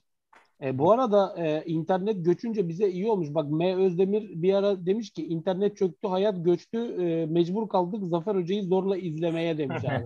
bak bak bak. İc, icbar icbar ile izliyorlar. Yani evet alttan e, öyle yazmış. E, internet Hocam, demek ki iyi olmuş yani şeyin gitmesi. Kapatmadan önce de ben hemen size şeyi söyleyeyim. Şimdi bu boşnakların bogomil olması yani tevhid inancına sahip olması Müslümanlar gibi e, haçı e, falan kabul etmemelerinin arkasında işte Pavlikanlar e, var. E, onun bir bunun şeyi de Anadolu'ya dayanıyor. Yani normalde bizim e, kendi aramızda ikili konuşurken kullandığımız bir tabir var. İki Paulus, bir tanesi e, Hz. İsa'nın getirdiği öğretiyi paganlaştırmış Tarsuslu Paulus, öbürü de bizim Müslüman Paulus dediğimiz e, Samsatlı Pavlus. Adıyamanlı Samsatlı, Samsatlı Pavlus. Pavlus. Evet. evet, evet, evet. Ve bu mesela Kraliçe Palmira'nın desteklediği e, bir Zeno, şey. Zenobia. Palmira Zenobia. kraliçesi. Ha? Evet. Şeyin e, Palmira kraliçesi Zeynep. Evet. Araplar Zeynep diyorlar. Şeyler İranlar herhalde Zennube diyorlar. Türkiye'de de Zennube ismi kullanılır. Bak oradan geliyormuş mesela. Zennube diye bir şarkı da var hatta. Abi evet şöyle 3. yüzyılın tabii ikinci yarısı o. Ee, yani 200'lü yıllar, 250'li, 260'lı yıllar. Ee, dinamik monarşiyanist diye bir akım, dinamik monarşiyanizm diye bir akım var. Kısaca hemen birkaç cümle kurayım müsaaden olursa. Ee, dinamik monarşiyanizm diye bir akım var e, Hristiyan dünyada. Ne diyor bunlar? Dinamik monarşiyanizm. Monarşiyanizm aslında monarkiyadan geliyor. Monark ne demek monark? Tek yönetim yani bir kişinin yönetimi. Bu şu demek. Bir tek Allah'ın yönetimi yani. Evet. Hani tas tamam tevhidçi demek. Yani aslında dini bir terminoloji içerisinde şey yaparsak ne yapıyor göklerin, bunlar? Göklerin kralı Allah yani. Aynen. İnsan ne yapıyor? Değil. Ne yapıyor bunlar abi? Şimdi mesela bunların çok önemli temsilcileri var. Deli tüccarı var. Bizantiyonlu Theodotos. 190'lı evet. yıllarda tarih sahnesine çıkmış. Roma'ya falan yolculuk yapmış. Ziyaretlerde bulunmuş. Bizantiyonlu Theodotos mesela. İşte e, Artemon adında bir kim olduğunu bunlar kilise tarihçilerin eserlerinde geçen adamlar. Yoksa Bizantiyonlu Theodotos'un Artemon'u falan yazdığı hiçbir şey bugüne gelmiş değil. Kilise kilise yazarları onlara reddiye yapıyorlar, polemik. O metinlerden biz onlar hakkında bilgi alıyoruz. İşte e, kim var? Mesela Sirmiumlu yine Yugoslavya'dan bahsettik abi. Mitrovica. E, oralı Foteinos.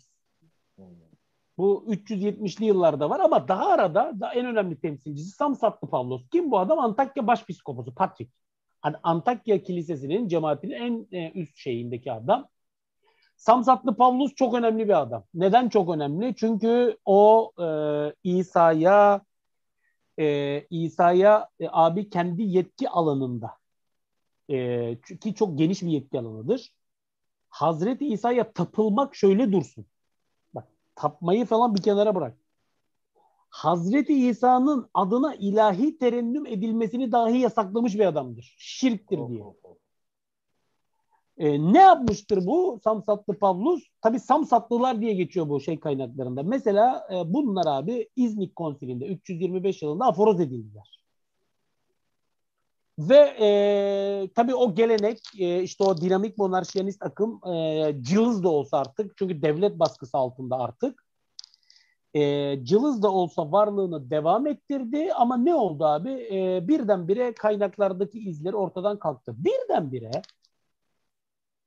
daha sonraki dönemlerde e, ve özellikle de bizim Doğu Anadolu bölgesi civarında bir takım insanlar işte e, ki kaynaklarda bir e, tarihçilerin Pavlikanlar dedikleri Pavlikanlar dedikleri bir şey. E, kim bunlar abi? Pavlikan işte oradan geliyor. Batı Pavlusçu. şeyinde Paulikians diye geçiyor. Evet Pavlusçular ama bunlar Tarsuslu Pavlusçular değil işte senin dediğin gibi. Evet. Bizim bizim bu Samsatlı Pavlusçular. Müslüman Paulus diyoruz biz. Abi şimdi e, hatırlarsan e, aynen Dikili'de e, seninle oturduğumuzda çay içerken sana kısaca bahsetmiştim. Şimdi benim babam e, Bulgaristan doğumlu. e, Bulgaristan'da e, Pavlikan doğumlu. Pavlikan geçiyor şeyinde. E, bir yaşında Türkiye'ye gelmişler. 1950 yılında.